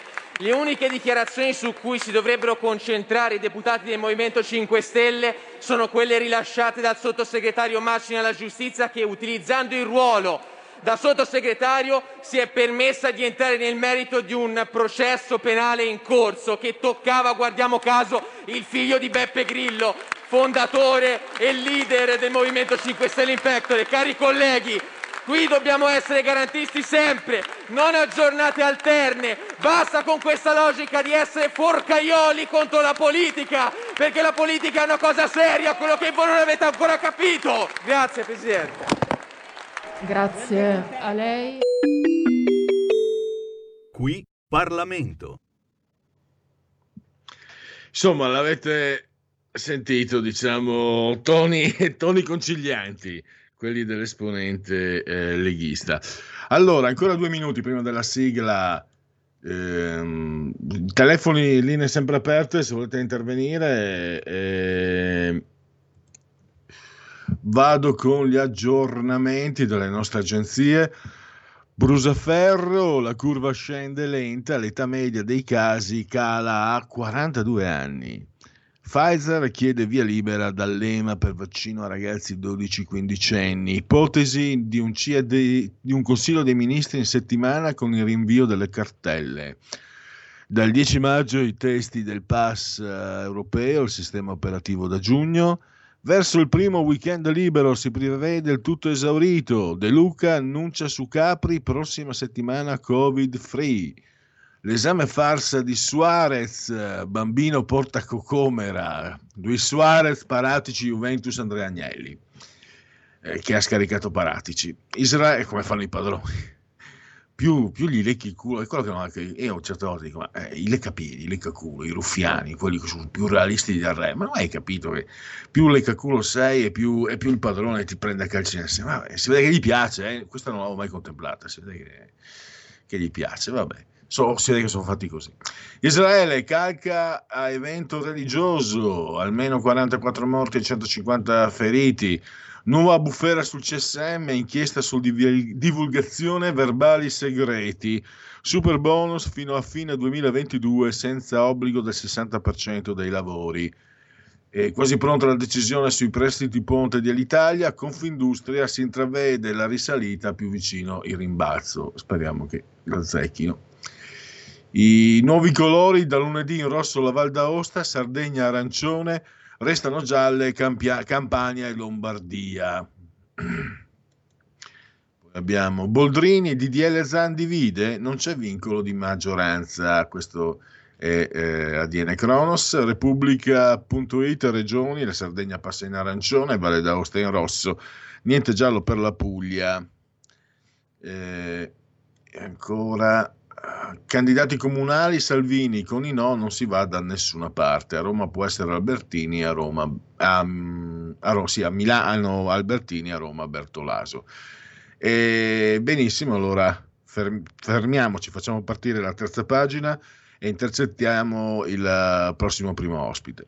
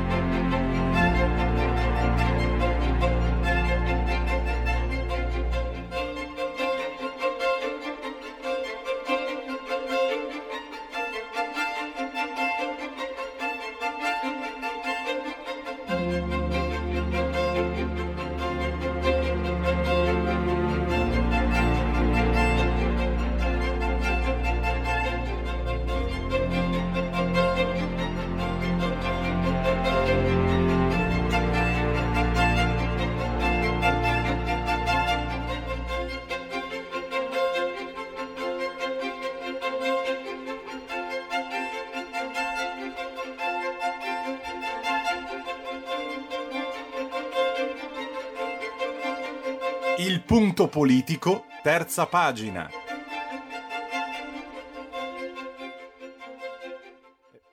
Pierluigi, stiamo cercando ancora di contattare l'ospite, pochi minuti.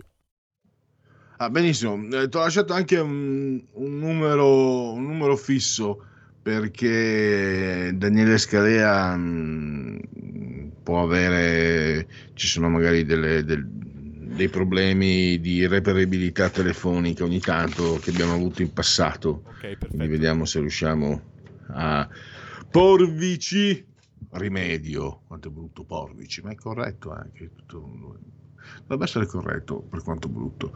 Allora, io stavo leggendo, vediamo un po'. Allora, andiamo avanti un po'. Ecco, un carissimo amico qui, video shock, spaventoso schianto frontale in Puglia sulla statale Brindisi Bari, una coppia di anziani ha imboccato la superstrada contromano con una auto fino a quando non ha incrociato un ventenne che procedeva su una mini a tutta velocità in corsia di sorpasso. I due coniugi sono morti sul colpo, il giovane è finito in codice giallo con un trauma cranico, una gamba rotta. E un amico mi ha girato il filmato, meglio non vedere gli amici. Poi allora, clima infame Angelona, la Corte Costituzionale tedesca accoglie il ricorso di Friday for Future e boccia la legge della Merkel per la protezione dell'ambiente. Se fino al 2030 il pacchetto stabilisce quanti gas serra i singoli settori possono emettere, dopo quella data non c'è nessuna indicazione per raggiungere la neutralità entro il 2050. Chi ha agito prima gode doppio. Secondo una ricerca pubblicata sull'Lancet, paesi come Australia e Nuova Zelanda, che hanno chiuso subito i confini ed eliminato il virus prima di allentare le restrizioni, hanno salvato più vite e oggi sono tornati ad avere un PIL in crescita. Gli altri, tra cui l'Italia, combattono ancora con la pandemia e con un'economia in caduta libera. A volte ritornano il curriculum fantasma del nuovo capo dipartimento dello sport, Michele Sciscioli. Di lui si sa che è stato manager della Sogin a Mosca, ma soprattutto che è l'uomo ombra di Giorgetti, grande nemico di Malagò. Sciscioli, già capo dipartimento dello sport con il Conte 1, ha scritto la riforma che avrebbe dovuto togliere soldi e potere al CONI e ora torna come spina nel fianco di Megalò. Pierluigi, abbiamo l'ospite. Ah, perfetto, benissimo. Allora saluto e ringrazio Daniele Scalea, fondatore e presidente del Centro Studi Machiavelli. Benvenuto Daniele. Guarda che ha sbagliato il numero. Pronto? Pronto, mi senti Daniele? È caduta la linea. Speriamo non si sia fatta male. Allora, c'è qualche problema, sono gli inconvenienti, anzi... De Curious diceva il bello della diretta, diceva addirittura per lui. Andiamo avanti perché questo tema l'avevo accantonato con mio disappunto perché non ero riuscito ad acciuffarlo. La notizia era stata riportata anche un po' nascosta, no? Sull'attivista fondatrice dei BLM, Black Lives Matters, Patricia Cancolors, che solo nel 2020 ha visto la sua fondazione intascare nelle saccocce, nelle casse, $20 milioni. Poi ieri credo, Daniele ha pubblicato questo articolo molto molto interessante, molto nutrito, molto ricco. Lo sto anche mettendo in condivisione per chi volesse magari riuscire a dare a leggerlo. Comunque lo trovate online sul sito del Centro Studi Machiavelli, centromachiavelli.com. Nel caso non riuscissimo a portare a termine questo collegamento, magari cercherò anche di potrei leggervelo io. Ci siamo, Pierluigi, l'ospite c'è. Benissimo. Grazie Federico. Come al solito celere e provvidenziale, quindi grazie e grazie a Daniele Scalea, fondatore e presidente del Centro Studi Machiavelli. Daniele, mi senti? Ti sento forte e chiaro Pierluigi, ciao. Ciao. Allora, dicevo che grazie a te ho potuto porre rimedio a questo. Volevo riprendere questa notizia nei giorni scorsi, ma non c'ero riuscito, non ho neanche trovato, diciamo, un interlocutore che potesse trattarla. Fortunatamente tu mi hai letto nel pensiero e hai scritto questo articolo che io sto mettendo in condivisione sul sito del tuo centro studi, del vostro centro studi Machiavelli, che parla proprio di questa signora, che è una marxista che ha preso 20 milioni, 4 ville e chi ne ha più ne metta. Ci sono moltissime informazioni su questo tuo articolo, ti do subito la parola per parlarne ai nostri ascoltatori. Partendo da una considerazione, tu hai ricordato che nell'ultimo anno, guarda un po', quando è esploso il caso dei BLM, Black Lives Matter, sono aumentati i delitti che vedono sempre più spesso vittime gli afroamericani, mi sembra di aver capito. Quindi diciamo che sull'efficacia di questo movimento, diciamo, gli afroamericani sembrerebbero non averne ricevuto beneficio, mi sembra. Questa è un'osservazione dalla quale partire, ma forse anche le due cose si collegano. Forse, come tu riporti alla fine dell'articolo, la frase di Peter Flaherty, forse i BLM sono in vendita. Sì, Pierluigi, la vicenda a cui accennavi è quella di Patricia Cancolors, che è una delle tre fondatrici del movimento del Black Lives Matter.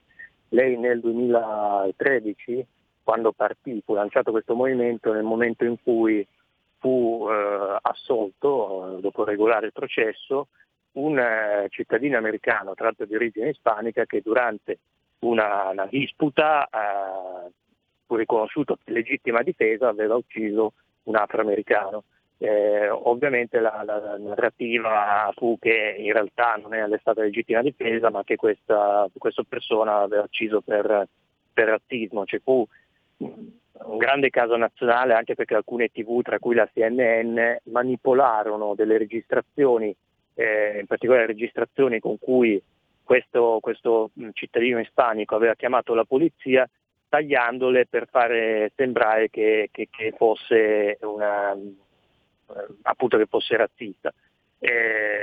Scusami se mi dilungo su questo dettaglio, ma perché è veramente rivelatore anche di come funzionano i media. Cioè, sostanzialmente lui aveva chiamato la polizia dicendo: c'è questa persona che mi sembra sotto effetto di droga, minaccioso, si comporta in una maniera molto strana, chiedeva l'intervento della polizia, la polizia gli chiedeva questa persona di descrivere, cioè di che etnia è, e lui a questa domanda rispondeva nero.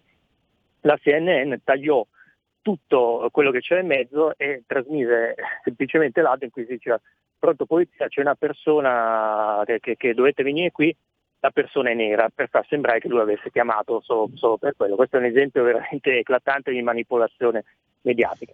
Torniamo però alla storia principale. Allora, lei ha lanciato questo movimento Black Lives Matter che, come sappiamo, ha avuto un grandissimo successo, ha fondato una ONG che si chiama proprio Black Lives Matter Global Network Foundation, e vicino a questa ha fondato anche una società commerciale che si chiama più o meno nello stesso modo. E c'è anche un altro paio di ONG, una che si occupa per esempio di riforma carceraria.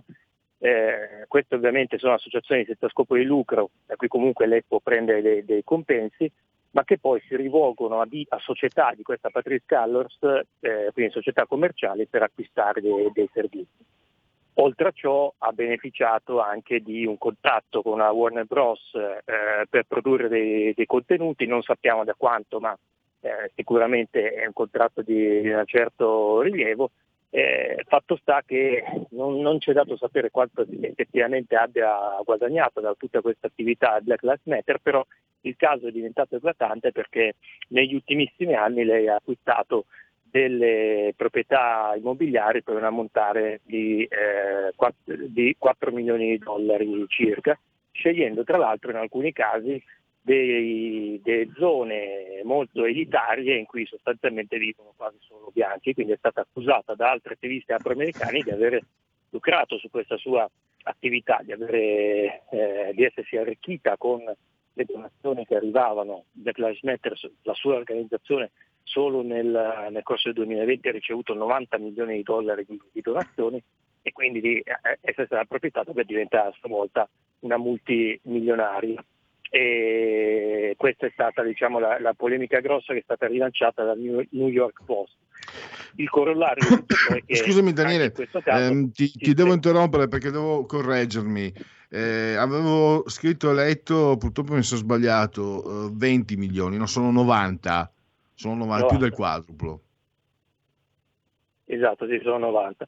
E questa notizia lanciata dal New York Post, che è comunque una notizia di interesse indubbiamente, è stata censurata da Twitter e Facebook, cioè come già fecero, vi ricorderete, perché ne parlammo anche qui, con la vicenda della presunta corruzione dei figli di Joe Biden, quando censurarono la possibilità per i loro utenti di condividere quella notizia, l'hanno rifatto anche in questo caso, stavolta dicendo che la notizia violerebbe la privacy di questa persona. Ora, voglio dire, noi siamo abituati con il giornalismo italiano, ma con il giornalismo americano funziona per molti versi persino peggio, che qualsiasi cosa tu faccia viene subito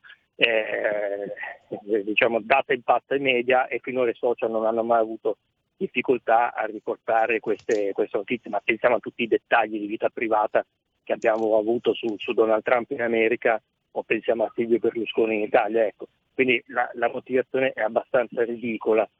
Lo stesso New York Post però si è vendicato, per ripicca ha approfondito la sua inchiesta scoprendo che Facebook e Twitter hanno a loro volta donato milioni di dollari tramite persone collegate a Facebook e Twitter a questo stesso personaggio, a questa Patricia Cancolors, e che lei, malgrado non c'entri moltissimo con il tema del Black Lives Matter, si è messa a fare lobbying e propaganda per un tema, net neutrality, che riguarda essenzialmente gli interessi economici e finanziari di queste società, da cui appunto l'accusa che citavi, che si sia fatta comprare dai social per fare lobbying su un tema che di per sé non riguarderebbe il suo attivismo, e che questi in cambio però anche la proteggono, arrivando a censurare delle notizie sicuramente di interesse pubblico sulla sua persona.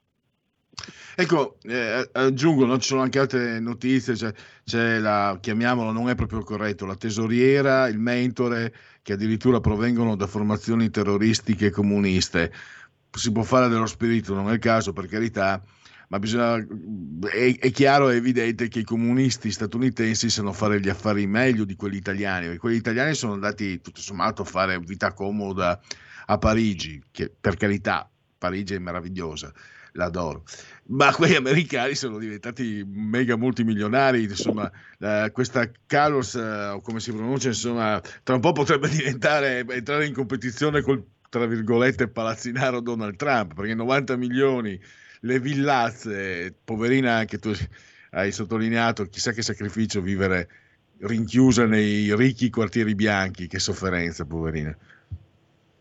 Sì, chiaramente c'è un problema di coerenza, cioè se tu ti dici una marxista che vuole rovesciare il sistema, diciamo che c'è un po' di incoerenza nel fatto che poi diventi multimilionaria e non distribuisci, non dico tutto, che devi vivere in povertà come San Francesco, però forse uno si aspetterebbe che ti accontentassi del necessario, e di essere altri attivisti, e tantissimi attivisti, per non parlare delle vittime, no? Tu dici di difendere le vittime, moltissimi parenti di vittime afroamericane sono stati difesi da Black Lives Matter, poi alla fine si sono un po' lamentate perché non gli sono arrivati grossi aiuti finanziari o altro per sostenersi, quindi da qui appunto quell'accusa. Poi giustamente c'è anche questo fatto che è interessante, non solo lei è dichiaratamente marxista, ma Black Lives Matter, quindi questa mega organizzazione, ripeto, che fattura decine di milioni di dollari l'anno, raccoglie fondi tramite Act Blue, che è una piattaforma online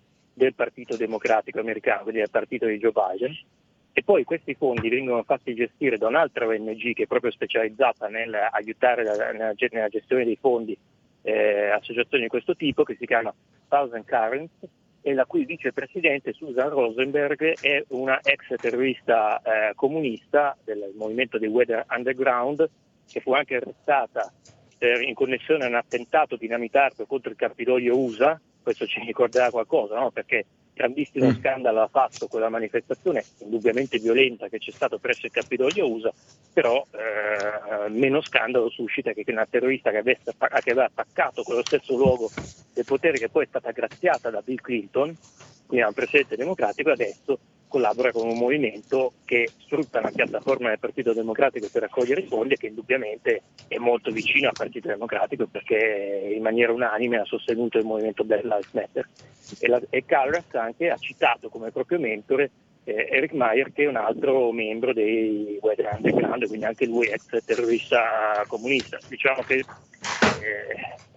quando prendi tante coincidenze messe assieme, non sono più coincidenze ma sono una prova. Il problema è la settimana scorsa è uscita un po' questa notizia, però francamente molto sbrigativamente è stata più sottolineata ovviamente da giornali non di sinistra, eppure credo, Daniele, te lo dico, mi riempio la bocca, per carità, non è che ami questa professione, te lo dico da giornalista, cioè qui meriterebbe sinceramente, io leggo il tuo articolo e io non ho i mezzi, ma chi avesse i mezzi, a parte che hai appena spiegato come sia difficile, dovrebbe comunque fare un lavoro di inchiesta per capire come vengono impiegati questi soldi, per capire se magari la fondazione serve a non pagare le tasse, per capire come ha fatto a prendere le villazze, per capire il contratto con la CBS che tipo di natura ha, per capire come mai Facebook, Twitter, eccetera, si sono premurati di regalarle 7,5 milioni, perché si tratta di trasparenza e si tratta di qualcosa che riguarda la democrazia e la vita di tutti i cittadini. Ma niente, ho l'impressione che tu segui molto da vicino anche le cose americane, statunitensi, ho l'impressione che non ci si preoccupi molto di questo, anche perché, ripeto, chi tocca muore, no? Sì, quello è il punto, nel senso che nel momento in cui comunque i media sono tutti allineati e sono complici di questa cosa, salvo pochi, e tu c'hai, ripeto, un giornale come il New York Post, che è il più antico quotidiano degli Stati Uniti d'America, che fu fondato da Hamilton, quindi uno dei padri fondatori degli Stati Uniti, no? Immaginiamoci che ci fosse qua in Italia un quotidiano fondato da Cavour nel tardo Ottocento, evidentemente godrebbe di grande stima e considerazione, cioè sarebbe come il Corriere della Sera, anche di più. E questo viene censurato ogni volta che fa un'inchiesta scomoda, non passa, cioè inchieste verificate in cui nessuno gli dice quello che è pubblicato non è vero, però viene censurato dai social e non c'è nessuna mobilitazione degli altri media, anzi media come CNN e compagnia bella esultano dicendo che fa bene, o come fanno più spesso ancora tacciono completamente la notizia, quindi anche quello è un segnale.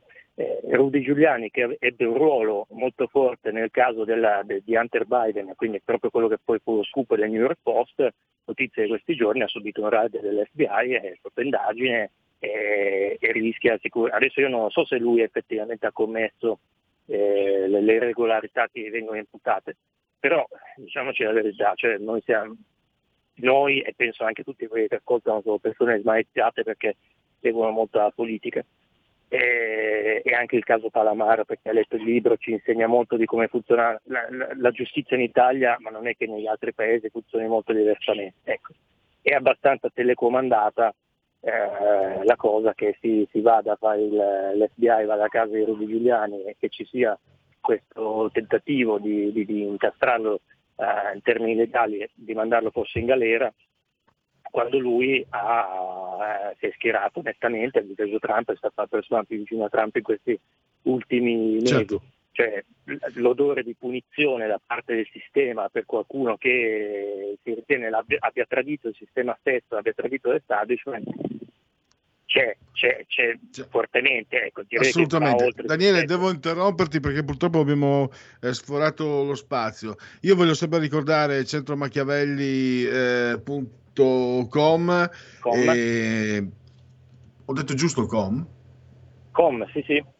Perfetto, allora potete sempre aggiornarvi con articoli sempre interessanti di Daniele, ma non solo, ce ne sono anche altri davvero è un sito per me è un sito di riferimento, quindi ve lo consiglio caldamente. Grazie ancora allora Daniele Scalea, a risentirci a presto.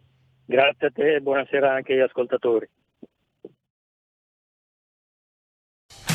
Porta con te ovunque RPL, la tua radio. Scarica l'applicazione per smartphone o tablet dal tuo store o dal sito radiorpl.it.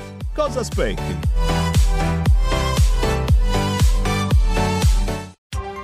Coming Soon Radio, quotidiano di informazione cinematografica. Al cinema viviamo insieme ogni emozione. Pazzesco. Quelle che colorano la vita. Quali sono le cose importanti? Lo sai quali sono. Che fanno brillare gli occhi.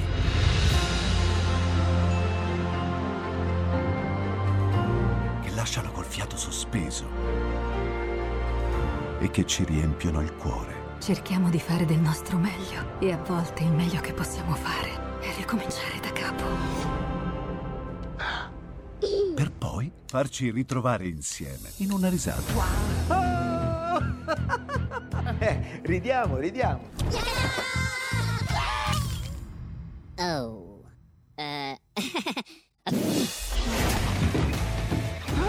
Ride? Dai raga, tutti insieme! Vola! No, ma roba che esagerato. Cinema fa sognare in grande. E questo è il sogno, ogni volta nuovo di zecca ogni sera, ed è molto esaltante.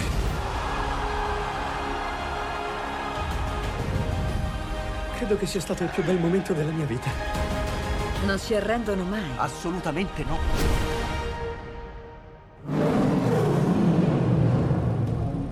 Accade solo al cinema.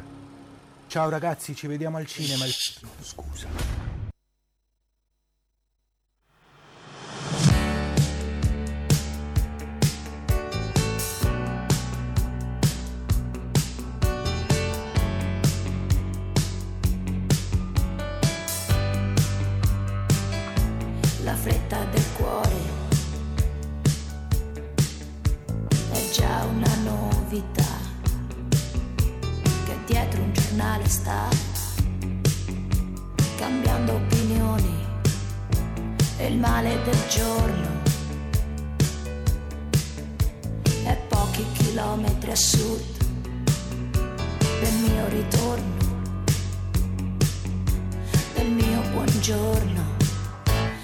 Vola planare dentro il peggiore motel di questa carretera, di questa vita balera. È un vola planare per essere inchiodati qui, crocifissi al muro, ma come ricordare. Sono una signora, una con tutte stelle nella vita. Non sono una signora, ma una per cui la guerra non è mai finita. Oh no,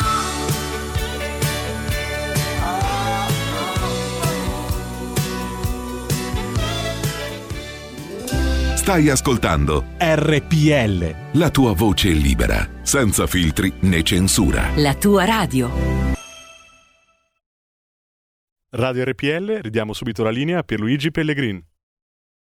Grazie a Federico.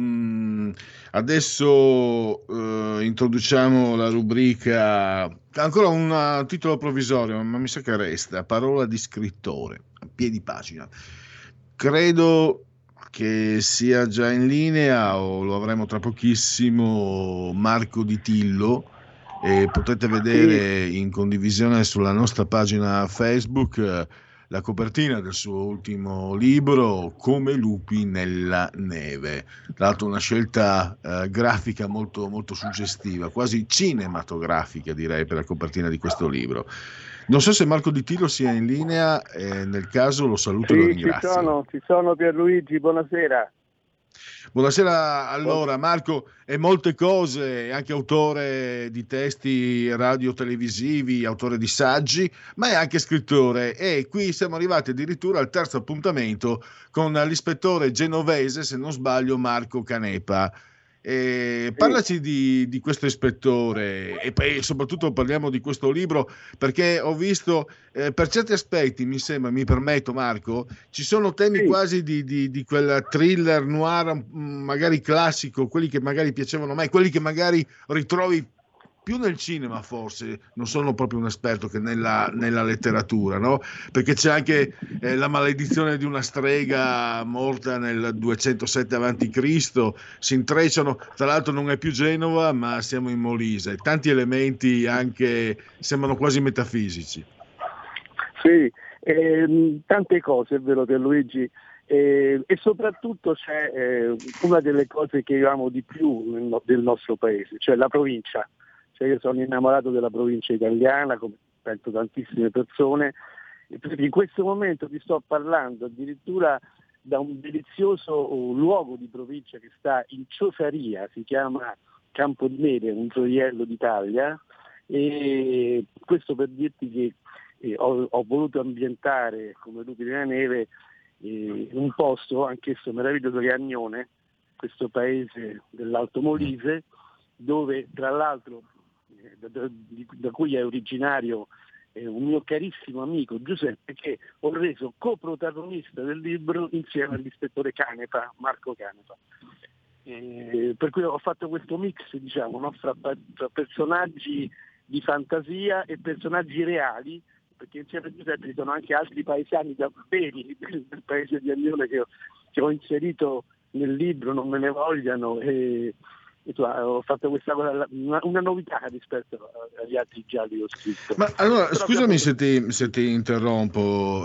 Marco, perché noi abbiamo iniziato da alcune settimane questa rubrica e sentiamo, diciamo, i tuoi colleghi, soprattutto gialli, perché stiamo seguendo molto, la voglio anche ricordare, Fratelli Frilli Editori, il libro tra l'altro collana Super Noir, 240 pagine, 14,9 euro.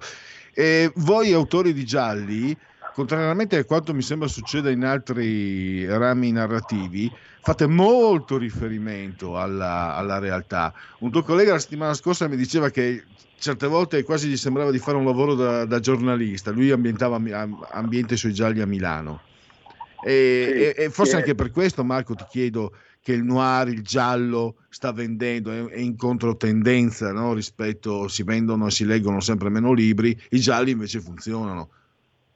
I gialli vanno bene, siamo sempre di più però a scriverli, no? Sempre più persone che scrivono gialli.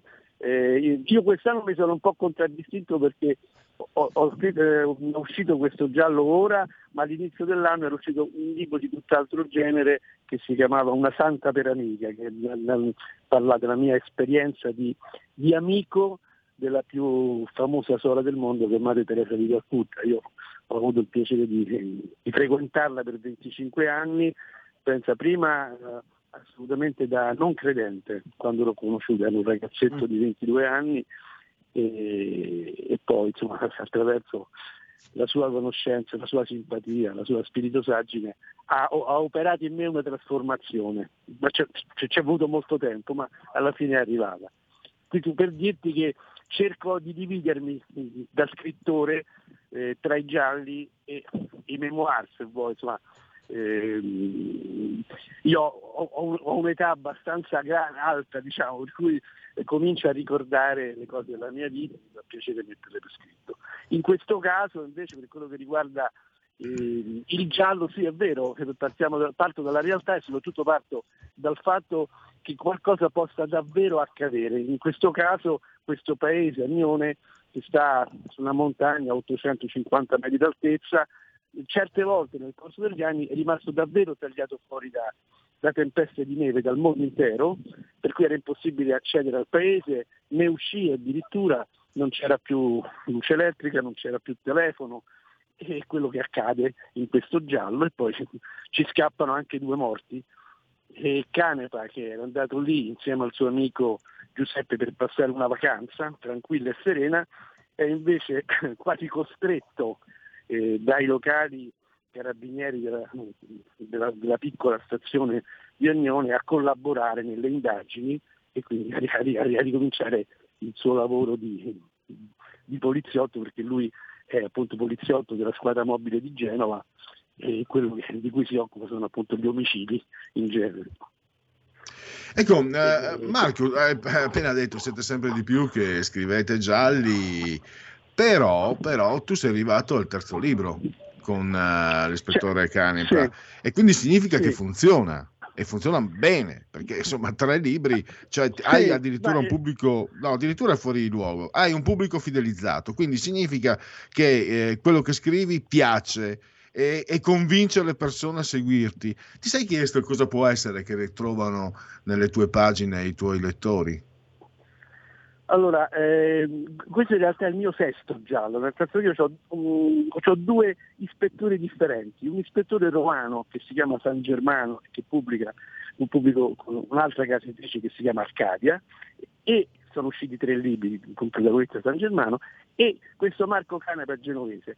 La cosa secondo me che ha incuriosito molto i lettori è che un autore romano come me si permettesse quasi, no, di parlare di Genova, non essendo una città in cui vive, non essendo una città che conosce benissimo, perché sì, ci sono stato molte volte nella mia vita a Genova, ma non sono genovese, quindi non potrò mai saperne quanto uno che c'è nato, perché ci vive. E questa cosa per me è stato molto stimolante.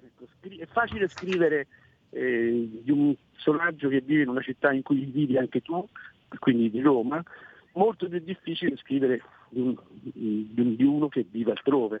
E credo che questa cosa un po' perché si è saputa nei primi libri che ho pubblicato con i fratelli Figli. Il primo si chiamava Tutte le strade portano a Genova, che ha avuto un ottimo successo, e il secondo Omicidio all'Acquario di Genova. Credo che anche i lettori stessi si siano incuriositi di questo strano autore che si permette appunto da romano di scrivere di Genova. Quindi fammi indovinare, una freschezza, un ritmo. Cosa pensi possa essere allora? Cioè il fatto di un romano che ambienta tra l'altro non a Roma, tra l'altro un romano, quindi un cittadino per eccellenza, no? Roma più di Roma, ok, a Genova ci siamo ancora, anche Genova comunque più piccola ma è una grande città, e quando si parla di calcio le squadre genovesi vengono definite provinciali, ma non possono esserlo. Se sei di Genova non puoi essere provinciale, chiaro. Però dopo in questo ultimo invece addirittura ti sei spostato nel Molise, è una, pensi che questo ti permetta di avere una freschezza nello sguardo e quindi nella penna, nella macchina da scrivere, nella narrazione, nella scrittura? Ma probabilmente sì, nel senso che prima di tutto i genovesi sono sempre stati dei gran viaggiatori proprio per tradizione, no? E quindi il mio ispettore in tutti e 3 i libri l'ho sempre spostato un po' da Genova, ogni tanto fatto uscire e per poi ritornare. Ma Genova poi comunque è una città per me fantastica proprio dal punto di vista di location, cioè è una città da cinema e quindi anche da romanzo, è veramente facile ambientare delle storie gialle a Genova, perché tutto ti parla di mistero, secondo me. Non è una città piatta, capito? È una città chiaramente di porto, con tantissime persone che sono venute da altri paesi, con strade proprio al centro della città, stracolme di negozi di persone che vengono da mondi lontani, insomma, e quindi è veramente una città da romanzo. In più, per di più, voglio dire, Canepa è un personaggio interessante perché intanto non è il classico poliziotto, diciamo, tutto pistola e inseguimenti con le auto, cioè che non è il tipo di letteratura gialla che io prediligo, cioè, io vengo dal Maigret in bianco e nero di Gino Cervi, di sceneggiati che vedevamo la domenica pomeriggio da ragazzini, Quindi per me l'investigatore tipo è colui che non insegue, non spara, non ammazza la gente, ma si mette, ma pensa e soprattutto parla con le persone, parla con la gente del posto, perché se tu non entri nella testa della gente non riesci mai a risolvere l'indagine. E quindi lui fa del dialogo con le persone, proprio la sua forza. E io sono avvantaggiato forse un pochino in questo, perché io vengo dalla radio, io ho cominciato a scrivere per la RAI originali radiofonici insieme a Serena Dandini tanti anni fa, ho fatto tantissimi originali radiofonici e quindi ho imparato un pochino, spero, l'arte del dialogo. Il dialogo per me nei libri italiani ho notato che a volte è un po' carente, cioè i buoni dialoghi non è così facile trovarli. Il ritmo è difficilissimo da creare. Sì. Quindi volevo proprio farti questa domanda, perché ho visto che hai scritto anche ricordato, no, non solo gialli, anche altri, addirittura ho letto che hai scritto anche libri, testi in lingua inglese. Quindi diciamo che la parola scritta è il tuo mestiere. E volevo proprio chiederti i registri stilistici, me lo stavi già anticipando. Come si trova il ritmo giusto quando si decide per il dialogo? Perché ti molla subito il lettore se il dialogo non funziona, si stufa. Ma vedi, visto che Marco Canepa piace, vuol dire che funziona, abbiamo la prova provata. Probabilmente sì. Ti viene innato, è il frutto della tua esperienza, hai pensato anche a come cadenzare, ti sei dato del... Non voglio strapparti segreti, per carità, ma sono molto curioso. No, Pierluigi, allora dicono che gli attori rubino sempre alla gente le espressioni, le mimiche facciali, il modo di gesticolare, eccetera. Noi autori probabilmente rubiamo alle persone il modo di parlare, e la cosa che a me interessa di più è scrivere dei dialoghi che siano reali, credibili. Cioè, io e te adesso stiamo parlando, stiamo dialogando e facciamo un dialogo concreto, reale, no?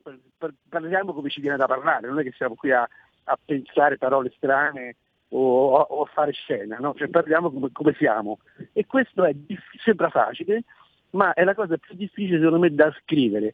Io noto tantissimo che i miei colleghi, soprattutto italiani, fanno una gran fatica, per cui io prediligo per esempio un altro genere di scrittori che sono in questi anni, sto seguendo moltissimo gli scrittori nordici, tipo per esempio Mankel, un svedese, oppure c'è un islandese che si chiama Arnaldur Indridason.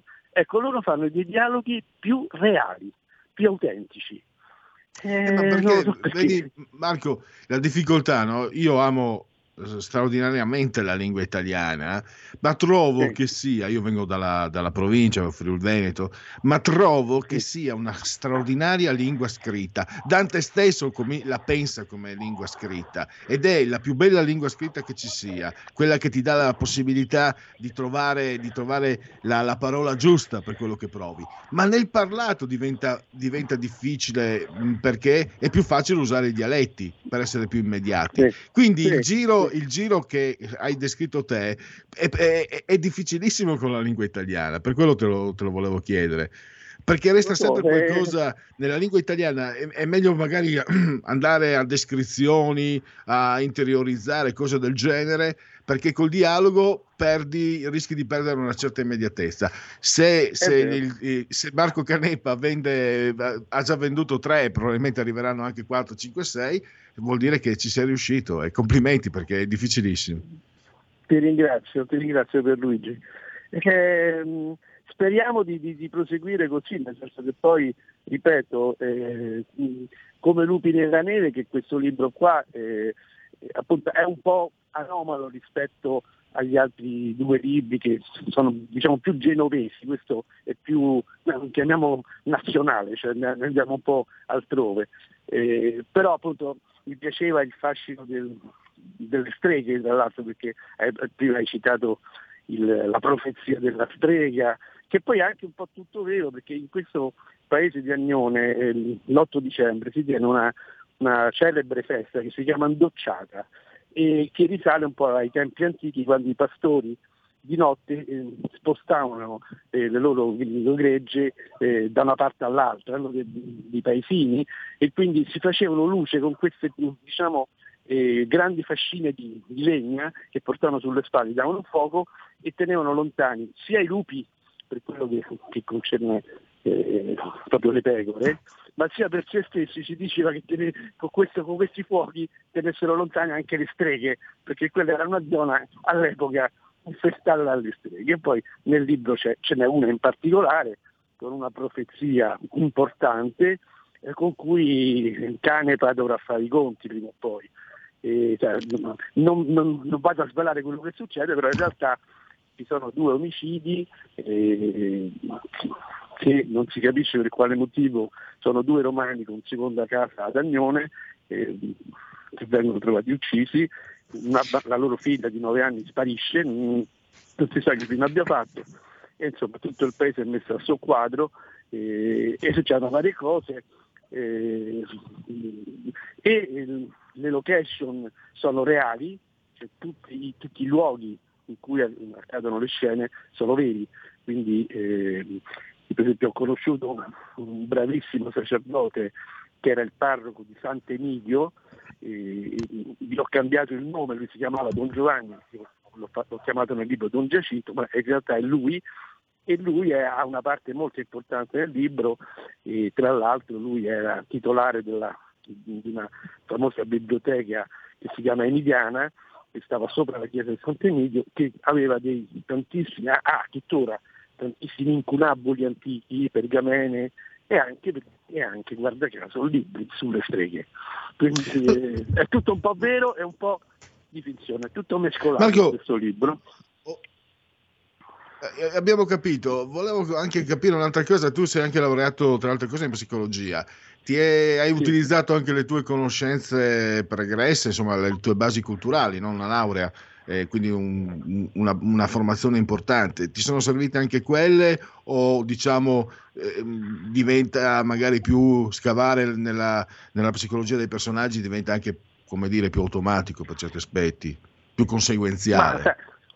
No, sicuramente mi è servito, io dico sempre non ho mai fatto lo psicologo nella mia vita, mi sono solo laureato e dico, ho sempre detto che ho esercitato la professione privatamente per gli amici, gratis, ma sicuramente mi ritorna nei personaggi dei miei libri, questo è chiaro, e soprattutto con questo tipo di poliziotti che io uso, perché anche il romano, diciamo San Germano degli altri 3 libri, è comunque un poliziotto di psicologia, cioè di